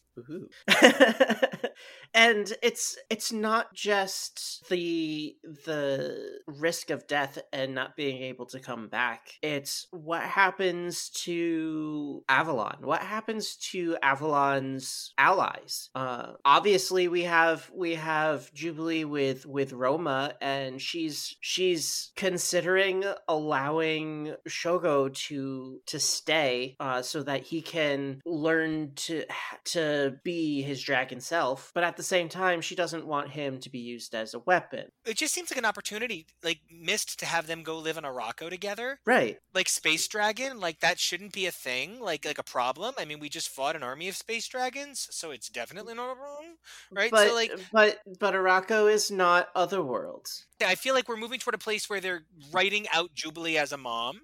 Yeah. They're writing this story out, and it feels like we did a lot of work for it to end in a way that doesn't feel very worth it. Like, I feel like we could have just lost the kid earlier. I don't think that Tini is writing her out as a mom. I think that she might be writing Jubilee out of this book as a full-time character, maybe. But I don't think writing her out as a mom, because I have seen writers like Tini and Christina Strain and um, Leah mention multiple times that like the two most imp- like the most important things about Jubilee's character and like her growth and stuff right now is is Shogo. Like Shogo is one of the two most important yeah. things that mm-hmm. absolutely have to mm-hmm. and they respect that, and they're not going to take that away. I don't think this is our October issue. There are two issues left before, you know, we turn the calendar and, you know, we're in New Age. I don't think this is wrapping up in two issues. I think that we're going to continue to build up. We might see one or two subthreads wrap up. We might see one or two character stories. You know, Jubilee might choose to sit this out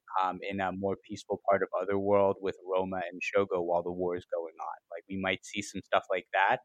I think that we're going to probably start January in this book with the beginning of the full-blown everyone's at war, civil war, Otherworld Civil War. Even Everybody if it feels, like, even if it feels like that breaking out now at the end of this issue, like that shit ain't wrapping up in two issues. Um, no. Like, no, it's more likely it's ramping up still than it is winding down. Jubilee has gone through such growth regarding Shogo since the be- beginning of this book. At the beginning, we saw her constantly trying to pawn him off on other people. And ever since he was injured in his dragon form, she's taken a new view on her responsibility towards him. And yeah, I, I I struggle to see her being written out as a mother.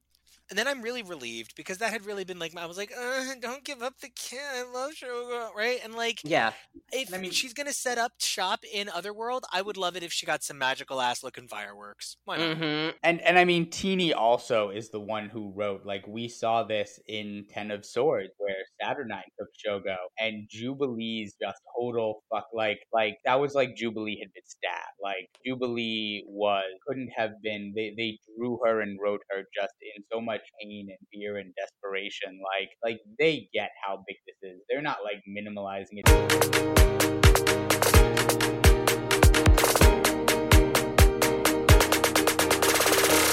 Hey everybody, Nico here one last time, and man, these kids are in some serious danger. New Mutants is like the most everybody dies book each month, and it is just getting wilder and wilder as Vita and Rod continue to evolve what it means to be a new mutant in the Krakoan age. Guys, we love making this show for you every week, so don't forget to subscribe and check us out over on our many social media platforms.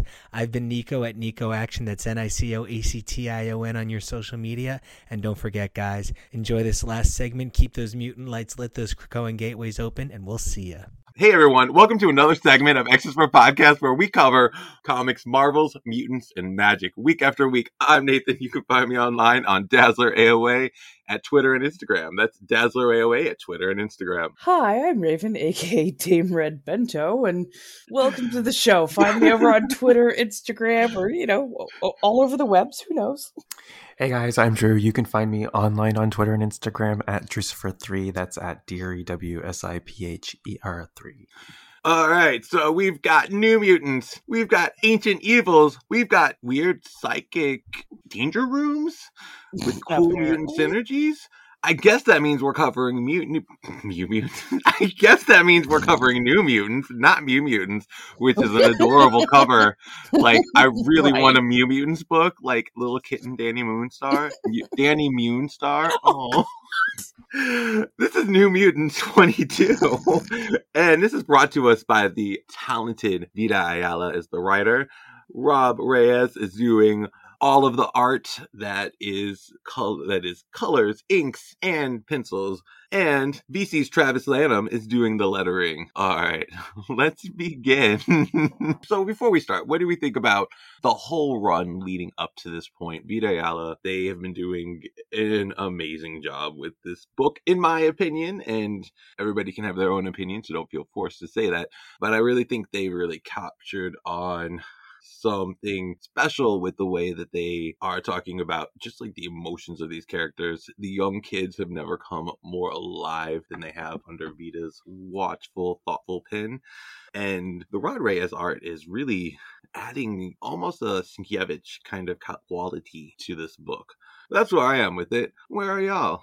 Yeah, I'm kind of in the same boat. I think this, like, uh, their run is a lot better than the first, uh, like, the first kind of two runs that came before it. Um, dare, dare I say, even better than the Hickman run, but that's because I'm not really a, a fan of, like, the Shi'ar space stuff. Like, I think it's, it can get a little convoluted. What?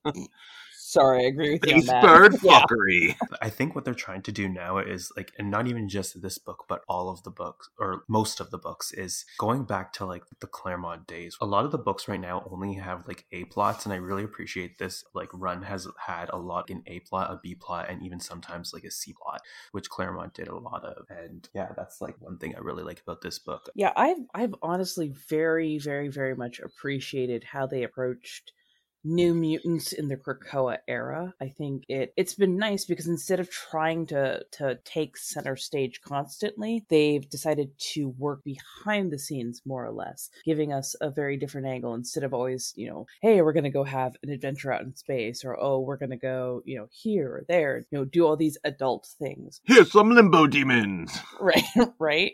Like, I'm like, how how are you going to train the new set of mutants coming in? Because I mean, everybody's got to grow up at some point. So it's great to kind of see uh, both the behind the scenes and also know that, hey, even the behind the scenes is still really freaking dangerous. And and it's been a, it's like been a wonderful almost murder mystery kind of feel to it. I'm like, yeah, I can get behind this because there's there's a lot of intrigue and a lot of like subterfuge and obfuscate and like a lot of a lot of subtle things going on, and I really appreciate it. I love it. Really something that you said, Drew, really like struck me that we haven't seen seen a lot of the A plot, B plot, even C plot, D plot kind of things going on. But the this whole book is structured in that sort of narrative, and now the narratives are sort of merging together, and I'm I'm gonna love to see that happen. It's very much one like that classic sitcom trope, maybe not sitcom, but just classic dramatic T V trope where you have A plot, B plot, C plot, and I really miss the complexity of that, and they've been doing a really good job of bringing all of that, not leaving too much hanging on the table. You want to leave something hanging on the table, right? But they've also done a really good point of not making it like, this is the moral of this week's episode. Don't do drugs, kids. kids. Drugs are great. I mean, drugs are bad. Right.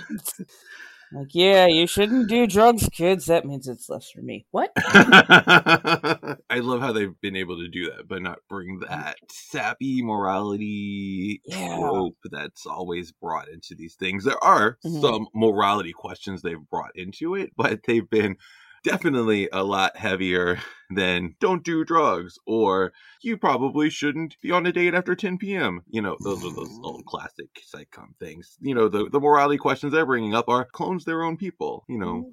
I think that's kind of the, the wonderful thing about it is that the morality that they're talking about, or the ethics that they're talking about, are they actually have real world application versus just the, ooh, scary, this is your morality tale. It's like, uh, oh, okay, like, I don't think I'm ever going to be in that situation. In fact, I, I've had I've had more friends try and pressure me into take like purity oaths and shit than I have tried to pressure me into drugs.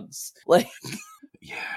So this is, I feel that this is far more realistic, because it's like, okay, well, what do we do when there's an adult who does take an interest in us and, you know, maybe we fall for some of their bullshit. And now we've learned that, oh no, A, what they're doing is wrong, and B, we don't, we don't need to be a part of it. So, okay, how do we handle this? It's like, thank you. This is, this is like real world application shit for, you know, kids. So wait, wait, wait. You're saying this tale is a whole, like a, a real real life allegory for internet pressure and staying away from adults on the internet?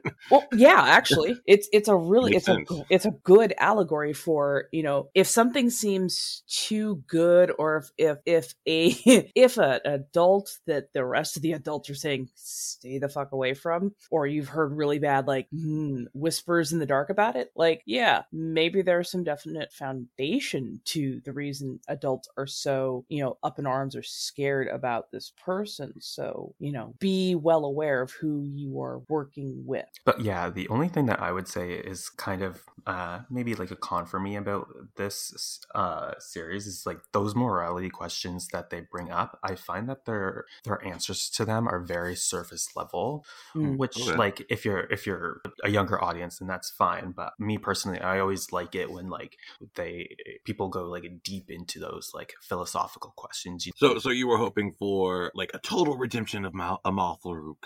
Yeah, like, yeah. Or, well, I, I'm I'm hoping that it'll go there eventually. But you know, even just like like maybe having a different character with a different perspective that like, you know, will challenge the other characters or something. Mm-hmm. Fair point. Mm-hmm. So we get the Wild Hunt kids visiting Gabby, who nobody had better say that she is the worst Wolverine clone ever. Like, oh, no. I was like, no, she's the best Wolverine clone ever. Like, leave Gabby alone. But so we get them trying to mend the relationship, rebuild fences. What did we think of this scene? Do we think that Gabby forgave them too easily? Or oh, was way just too really easily. In Gabby's character, though.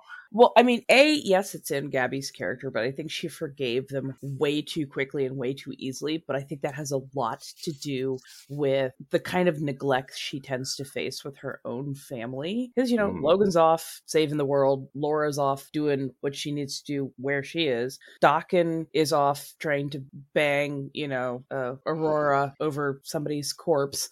Um, and just, you know, it's just, she's not getting a whole lot of attention paid to her, and she desperately wants and needs that, because the very fact that she thinks that everybody views her as the worst Wolverine. I almost like, cried. I know, right? I'm like, no, you're one of the best oh, Wolverines, Gabby, the and best. You really, really care about, you know, your friends and everything. So, like, yeah, I'm just like, no, they're, they're idiots, baby. They're just idiots.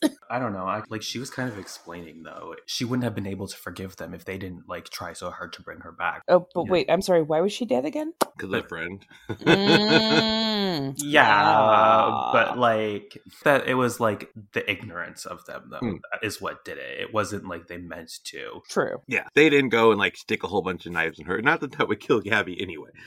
They hadn't listened to her solid advice. She wouldn't be in that situation, but they did jump through a lot of hoops. I don't know. It's complicated. It's messy. It's teenageness. True. Very true. Who wasn't complicated and messy as a teenager? I know. I had a thought. What? I was totally put together as a teenager. When they walk in and open the door, I like love how they have just random mutants eating sandwiches or just like eating different right. food at a time. I love it. She's eating a sandwich and Jonathan's there like...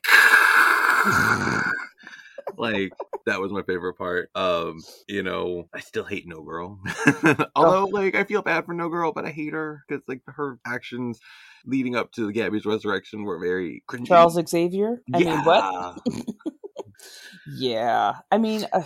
Like, I, I sympathize, or no, no, I empathize with her on some level because she didn't ask to be in her condition, and and the adults named her, like, the most dickish That's name awful. possible. I'm like, what the fuck? Like, I want to ask, does anybody have a favorite Wild Hunt kid? Like, do any of them really stick out to you in a good way? None of them stick out to me in a good way. Yeah, they're they're all just kind of like kids who are like annoyed, like ugh, you know, like they're kids. Here's another thing: is like I see the New Mutants book as like it should be like Degrassi. It's literally just a rotating cast of characters, and then like once you know the people, the characters get too old, they just graduate, and that's when they join the X-Men, and you get like a new set of characters that come in, like this crew. And this crew will be in the book for a while, and then we'll get like you know a, ne- a new crew of New Mutants that come in, mm-hmm. you know, and they'll like look different and be kind of different. Well, and also I think this is very much this group is very much representative of outcasts or mm-hmm. or people who are on the the fringe even within mutant society. They aren't like maybe actively put on the fringe, but they each of them do feel disenfranchised in some way, or else they would not be interacting with the Shadow King. True, like you have to be.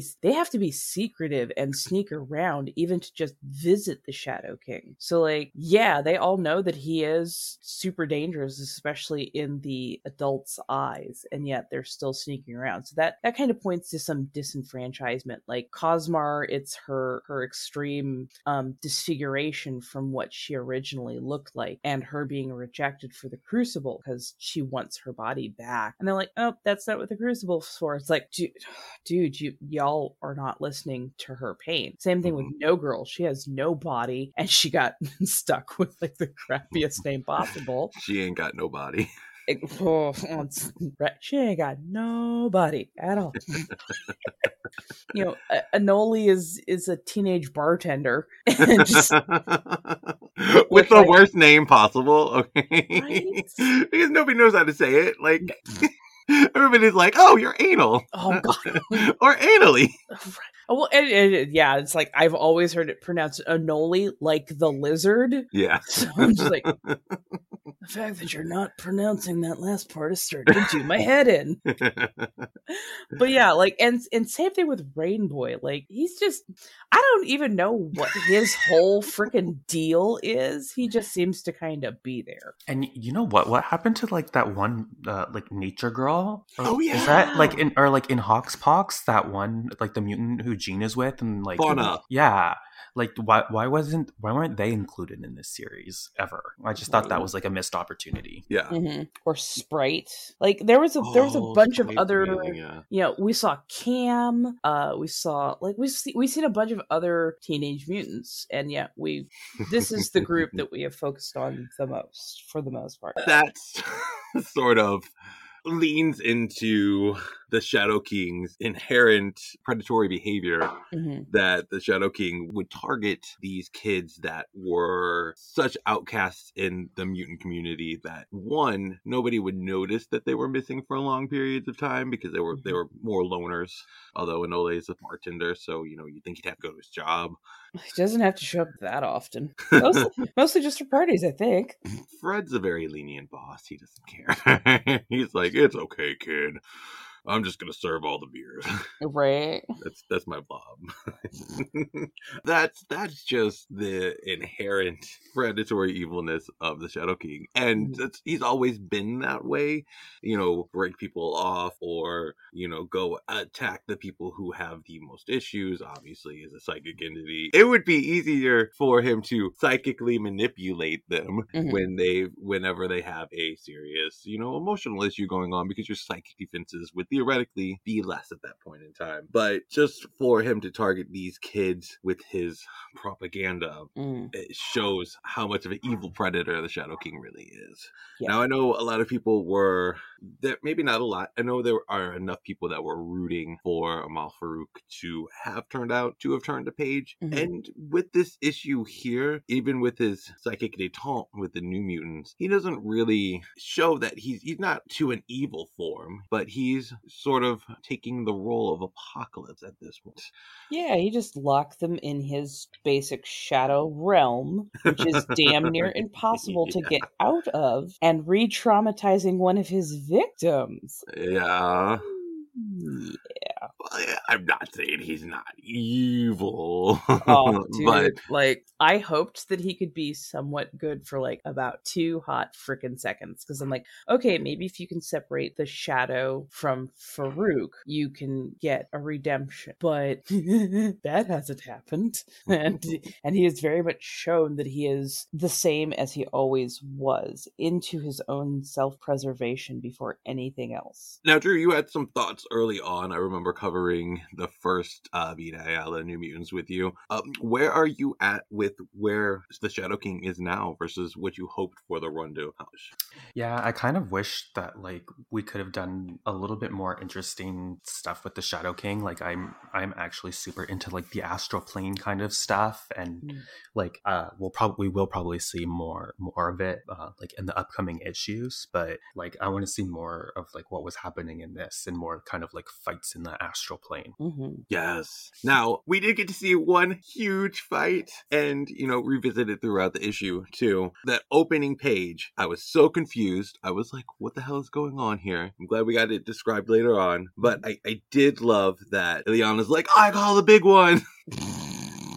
In true Ileana fashion. But if you look at this splash page of villains, there is a heavy focus on New Mutant foes. You know, the Brood. Obviously, you've got Belasco, Sim, and some Limbo Demons. How low can they go? Um, you've got Nimrod.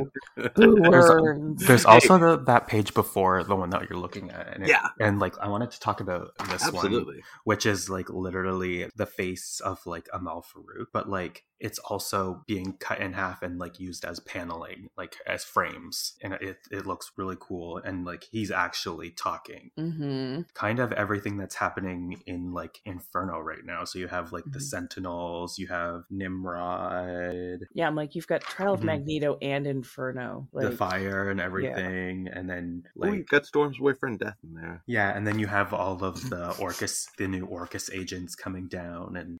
There's, there's a lot going on in this issue. I've always loved the art. He doesn't skip a beat from those amazing, like, over-the-top battle scenes to the, the really fiery, like, hellscapes to just even the, the simple Krakoan tones. It, like, really, the colors that he uses to signify each different place just really, really help differentiate everything.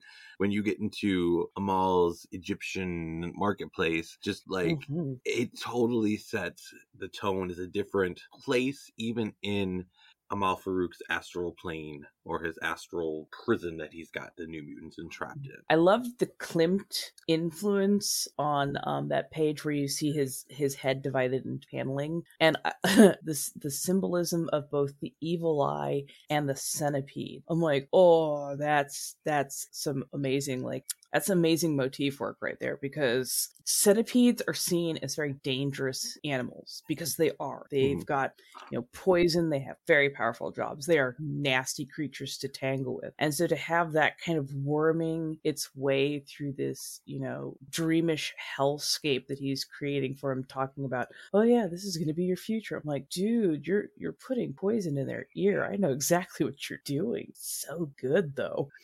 And it's also funny that like he they they figure out that this is like his worst fear. Yes. And and even like, well, that's gonna happen in like a couple weeks maybe. So yeah. I do love how they helped us place it, because right now the event timescale in Marvel is a little crazy. We've got three events going on that are just like one right after another.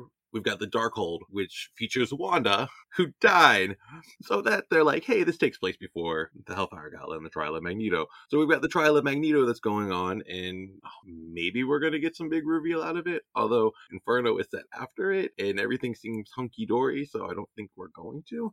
In the scheme of things, Danny doing the initial talking to the Shadow King bothered me, because I in my opinion, it should be either Shan, who has a long-standing trauma dealing with Farouk, and she dealt with repercussions of it for the longest time, even though in comics they like made her five-month skinny trial, like one New Mutant special. But she was in a horrible place after what he did to her. And then we have Rain, who has just fallen victim to it. I don't think Shan or Rain could have kept their calm together, because both of them have been so badly tortured by him. I think they would have I think they would have just gone, fuck it, I'm gonna try and murder the fuck out of you. I cannot stand it.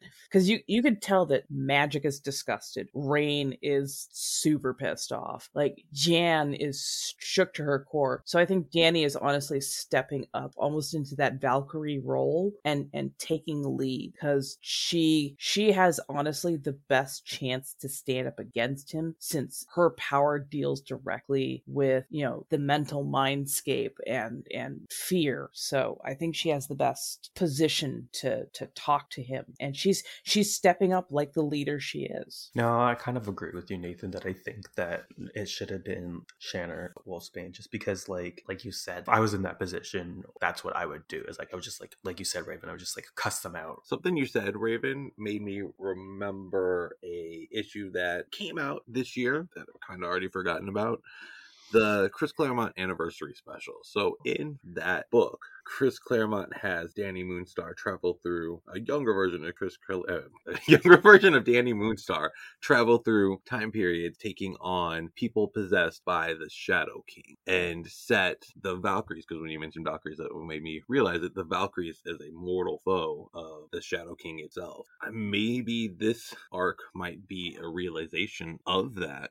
I would love to see a reference to that story though happen, so that we can just get it all tied together. So maybe Amal Farouk as the Shadow King is a larger-than-life ideal, and maybe Danny Moonstar is the only one on that team who is really set up to truly take him on, just because of the roles that she's possessed in the past. Mm, yeah, no, that's that's actually a really salient point right there. I did, though, love that it was Shan who realized, hey, this isn't our fears, this is his fears. She has that long period of history. Like, Farouk had to have had her for years to set mm-hmm. up what he did to her. her under his control. What do we think about the different iterations of battle that he sent them through, this data page of strategies and tactics? Like, I'm just like pouring over it and I love it. Like, did you guys have a favorite moment from that data page? And if you're looking at page uh, digital, it's page twenty-one of twenty-five. Funny enough to me, that data page felt very much like Orcus. So like part of me is going, I get that he's a little bit of a, like a minor precog, I thought. Like, or at least he has very good, you know, long-term forethought. So I'm like, is he working basically like the enemy just so he can counter what he perceives as the enemy? Because he's running like all of these, you know, Danger Room-esque simulations, which is kind of what Orcus is doing, but they're not, they're not even having to ask the mutants to show up. The mutants are just doing it. So yeah, I'm like, he's going about this in a very very scientific way, but also I'm wondering how much psychic damage that's doing, because they're basically experiencing their death over and over and over again, even if they don't have a memory of it. And I know that they probably didn't have enough like retail space to do it, but I rather would have seen this done mm-hmm. than, than mm. like shown it written as a data page. No, no, no I, I totally get what you're saying. And yeah, they could have used the info page as an art page. Mm-hmm. And, and I think that would have even more clearly gotten their point across. But then again, channel, I'm also a little bit greedy. So if I can get an extra page or two worth of art, I'm just saying, I'm just saying, because I could eat this art for days. You know, I, I did have that the same thought that you mentioned earlier, Raven, where I was like, who is writing this data page? I was like, because usually most data pages have had a clear writer. I like being greedy too. I really, really, really, really would have loved to see these battles go on. As much as I love how much Vita, they do a lot of great character work. Mm-hmm. Sometimes they do tend to wrap up important plot points as like codas or just somebody explaining it away in a sentence kind of thing. Mm-hmm. And I'd love to see more of that. And I guess that's not the story that they are setting out to tell. They're setting out to tell the emotional journey to get there. But I'd kind of a lot of times like to see like the aftermath of what they're dealing with. Uh, like even in Children of the Atoms, they when they sort of just explain away some of the things, you're like, but I want to see the emotional journey. You've set us on an right. emotional journey to get to this point. I want to see it on the emotional journey to get through this point. Right. Like when they're like, oh, we talked it out and we're all good. I'm like, yeah, wait, no, like, I want to see that. uh, yeah. And, and that was actually my, one of my biggest issues was with Children of the Atom. They just tried to wrap it up so quick and neat. And I'm like, uh, no, that you sent me on an emotional journey with, um, a per- with, you know, a person in the group, or actually several people in the group who are abusive and like red flag abusive. And then yeah. you're just like at the end, oh, everybody's going to get along. And now they're, you know, dating. I'm like, ew, no, do not date your abusers. I'm sorry, I've been there, done that. Do not bait, date your abusers. Like, no. But yeah, no, like sometimes I need those like couple extra panels, not just because I'm greedy, but so that I can go on the emotional journey that has been set up. If you just tell me, oh, and we're all good now, I'm like, mm, no, because I have too many questions, and there was there's too much that relies on me seeing the story and not just kind of reading it. But yeah, like, oh, in this. Like, I don't hate the data page, but I wish it had been done as art instead of just words, because Farouk Amal has a very particular way he speaks, um, a kind of cadence, um, um, a bit of a floweriness to his, his speech pattern and whatnot. And this feels very dry and unlike him. Mm, okay. So yeah, I just, yeah, I'm just, I'm just saying, I'm just saying if, if we can get some art panels to help get us through that journey. Because I mean, It, oh, Rod Reyes, like I could, uh, I applaud this man. It's honestly like he, he does more with no words and just pictures than some people can do with a book worth of words. Like just, oh my God. Like literally we, we went from the, uh, the ones where his head is the paneling yeah. all the way for like the next three or so pages. And there's barely like two lines written in there, but you get so so much story and so much tone and emotion and, and, and, you know, like tension gets built in just those pictures. So like, oh, I can, I can only imagine in my head what that writing would look like if it had been made into paneling. But I understand, I understand, I understand there are time limits. I'm so not mad. Like I need that to be made like very clear. I'm so not mad, but also like, oh yeah, you know, oh yeah. Uh, that's, that's only like a slight knock to for me for what they for what they do, because I've really enjoyed their writing style and their, mm-hmm. their emotional their attempt to have like some real emotional heaviness in these, you know, funny books. And they can bring a good fight scene, but they also can bring some really heavy thought-provoking stories. And mm-hmm. like a small knock is like not saying like, oh my God, I hate them. It's like, I love them, but that's one thing I'd like to see. Right. Yeah, exactly. Yay. Like you said, Raven, they just kind of like, and we're friends again, yay, you know. It's, yeah, yeah. It's, but it's it's it's like, yes, you guys are friends again, but I am not convinced you are friends again just by writing it in one sentence. Like, mm-hmm. I love what Vita does. They are amazing at developing characters, and I feel that sometimes they don't get the full time they deserve mm-hmm. to give the characters all of the breathing room that they need. I feel sometimes maybe they get rushed or told, hey, you got to be a little bit quicker on this because we got to move you to other things and da, da, da. So like I would love I would love to see them get enough time to actually, you know, fully develop and, and you know. What I'm expecting is that literally every single book is going to end, but yeah. come back with like a new number one.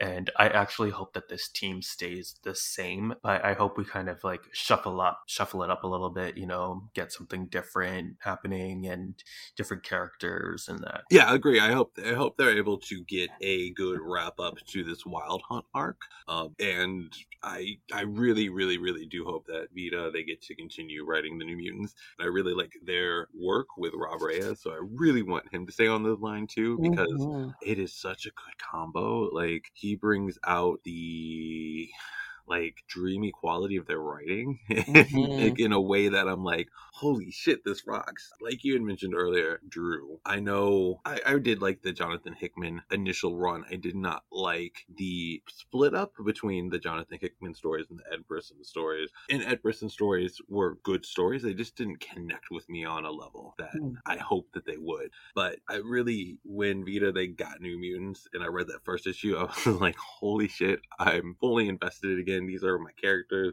These are my jam. I'm here for all of it. Mm-hmm. So I know we touched on it a little, but do we think that the Shadow King as a character is a strong enough character to take that sort of mantle place of Apocalypse, trying to drive mutant kind forward in that same way? He had to do a lot of work, and I still didn't even totally trust him at the end. Honestly, I didn't. Yeah. So to try and ask me to trust Farouk and Shadow King? Oh, hell no. I think he will do whatever he feels is in his best interest for self-preservation. And he is, I mean, he's the embodiment of fear, quite literally. And that's the whole problem, is this is his fears. So any little thing that starts to set down that path of his fears, he's going to be coming more and more reactionary to it. So no, I don't think he's going to be Big Daddy A anytime soon. No, no, I'd rather have, I like, I think he would be like an interesting candidate, but I would, my vote would be for Destiny over. Um, mm-hmm. I'm all for Rick. Oh God, yeah. I just think that like Destiny would bring a more like valuable kind of experience to the Quiet Council, whereas like really, I think like when you're comparing um, Shadow King and Apocalypse, it's mostly like the power quality. You know what I mean? Like, I don't think mm-hmm. that uh, the Shadow King would bring anything interesting to the table, like yeah. like like politically. Mm-hmm. No, he would do. I think he would just try to be uh, old pre-Krakoa Big Daddy A kind of clone. He'd be like, survival of the fumes, like really finished. We've got to prepare. He'd, he'd be like a great like Secretary of Defense or something. Yeah, and it would be like like the thing is is he would have all of the other mutants to like keep him in check. Like, you know what I mean? Like, I would never put Sinister on the council either, but you know, no. there he is. Oh my God. Um, so like he is he would be put in check, and like like there is voting and stuff like that. So yeah. Voting Voting is nice and all, but we have seen how freaking devious and, and, oh, how, like, his freaking psyche and his powers are like, like a needle. You don't mm-hmm. hardly even notice it until it is too late. Like, and not everybody on that Quiet Council can resist, you know, psychic invasion. So, yeah. Yeah, I, I... Uh, Charles's oblivious ass would be like, yeah, this oh is fine. Like, this is fine. We're mortal enemies, but this is fine. Uh, right? Emma would be sitting there, like, wide-eyed, looking at Charles, like, but it... right? Like, bitch, no. Mystique would be like, buddy, he mentally fucking controlled me for a while. And that would make Magneto go, oh, maybe this is an idea. I think Mystique would be like, mm, and I can't get my wife back? Fuck y'all. Uh, so that does bring up some interesting history, if you think about it. Actually, actually, who really got Destiny killed in current canon, unless like the fan theory where Moira really did it, was that uh, Farouk sort of maybe started taking over Legion at that time, unless it was just purely Legion. The timetable is not really one hundred percent clear, but we know Shadow King arrived on Muir Island with uh, Polaris because they, she had those weird psychic amplifying powers powers at the time instead of her magnetic one. She was big and strong like She-Hulk, so really confusing period.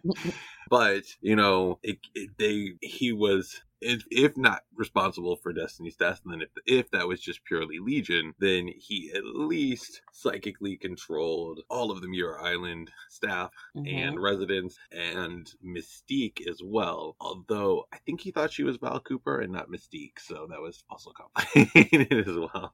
Hey, um, you know. So I think it would be hard for Moira, if she's still going to act as a shadow figure in the government, to help trust uh, Farouk being on the Silent Council. Mm-hmm. Which, I mean, uh, if, if anybody actually trusted this a-hole to be on the council, like trusted, trusted him, I would I would question their mental state. Like, have you already been infected? Has, has the Shadow King already gotten a hold of you? Because you just said you trusted the Shadow King. Like, what? I don't know. This brings another just interesting question that popped in my mind from talking about this. Do you think any of the New Mutants themselves would be good candidates for the Quiet Council? I think that Danny Moonstar would honestly be an amazing addition to the Quiet Council. She would bring some freaking well-needed, uh, you know, ethics and slightly less questionable morals, maybe. That'd be kind of nice. I'm just saying. Yeah, I agree. She's always been my pick to replace Jean on like, mm-hmm. the mm-hmm. the Summer Council, just because um, we need a voice for the New Mutants, like someone to like mm-hmm. you know bring their voice to the table, what they need, what they want. So I think, and I and like she does a lot of that already in this run, so I think she'd be perfect for that role. Mm-hmm. I do too. I mean, she had an amazing list of mentors before she became a mentor herself: Charles Xavier, then Magneto, and then even for a small bit, she had Cable when she was back in X-Force. So like just and, and he did help her out during the M L L period, even though that was like retconned it. And she is got some expanded scale in the Marvel universe as a sometimes Valkyrie. I don't know why she's still not a Valkyrie, but okay, you know, as a sometime as a part-time Valkyrie. And she also trained under Forge for magic for a while. Mm-hmm. Like they just threw a whole bunch of stuff at her during that period of time. But she's gotten she's got a, a wealth of experience and a wealth of connections outside of just X-Men. Mm-hmm. I would say if she doesn't get to be on the council at some point, I would almost love to see Danny Moonstar go to like an Avengers or something just to expand her role in mutantdom as a whole. That's if Vita, they don't get to continue New Mutants, because Vita like writes probably the best Danny I've seen in a while. Mm-hmm.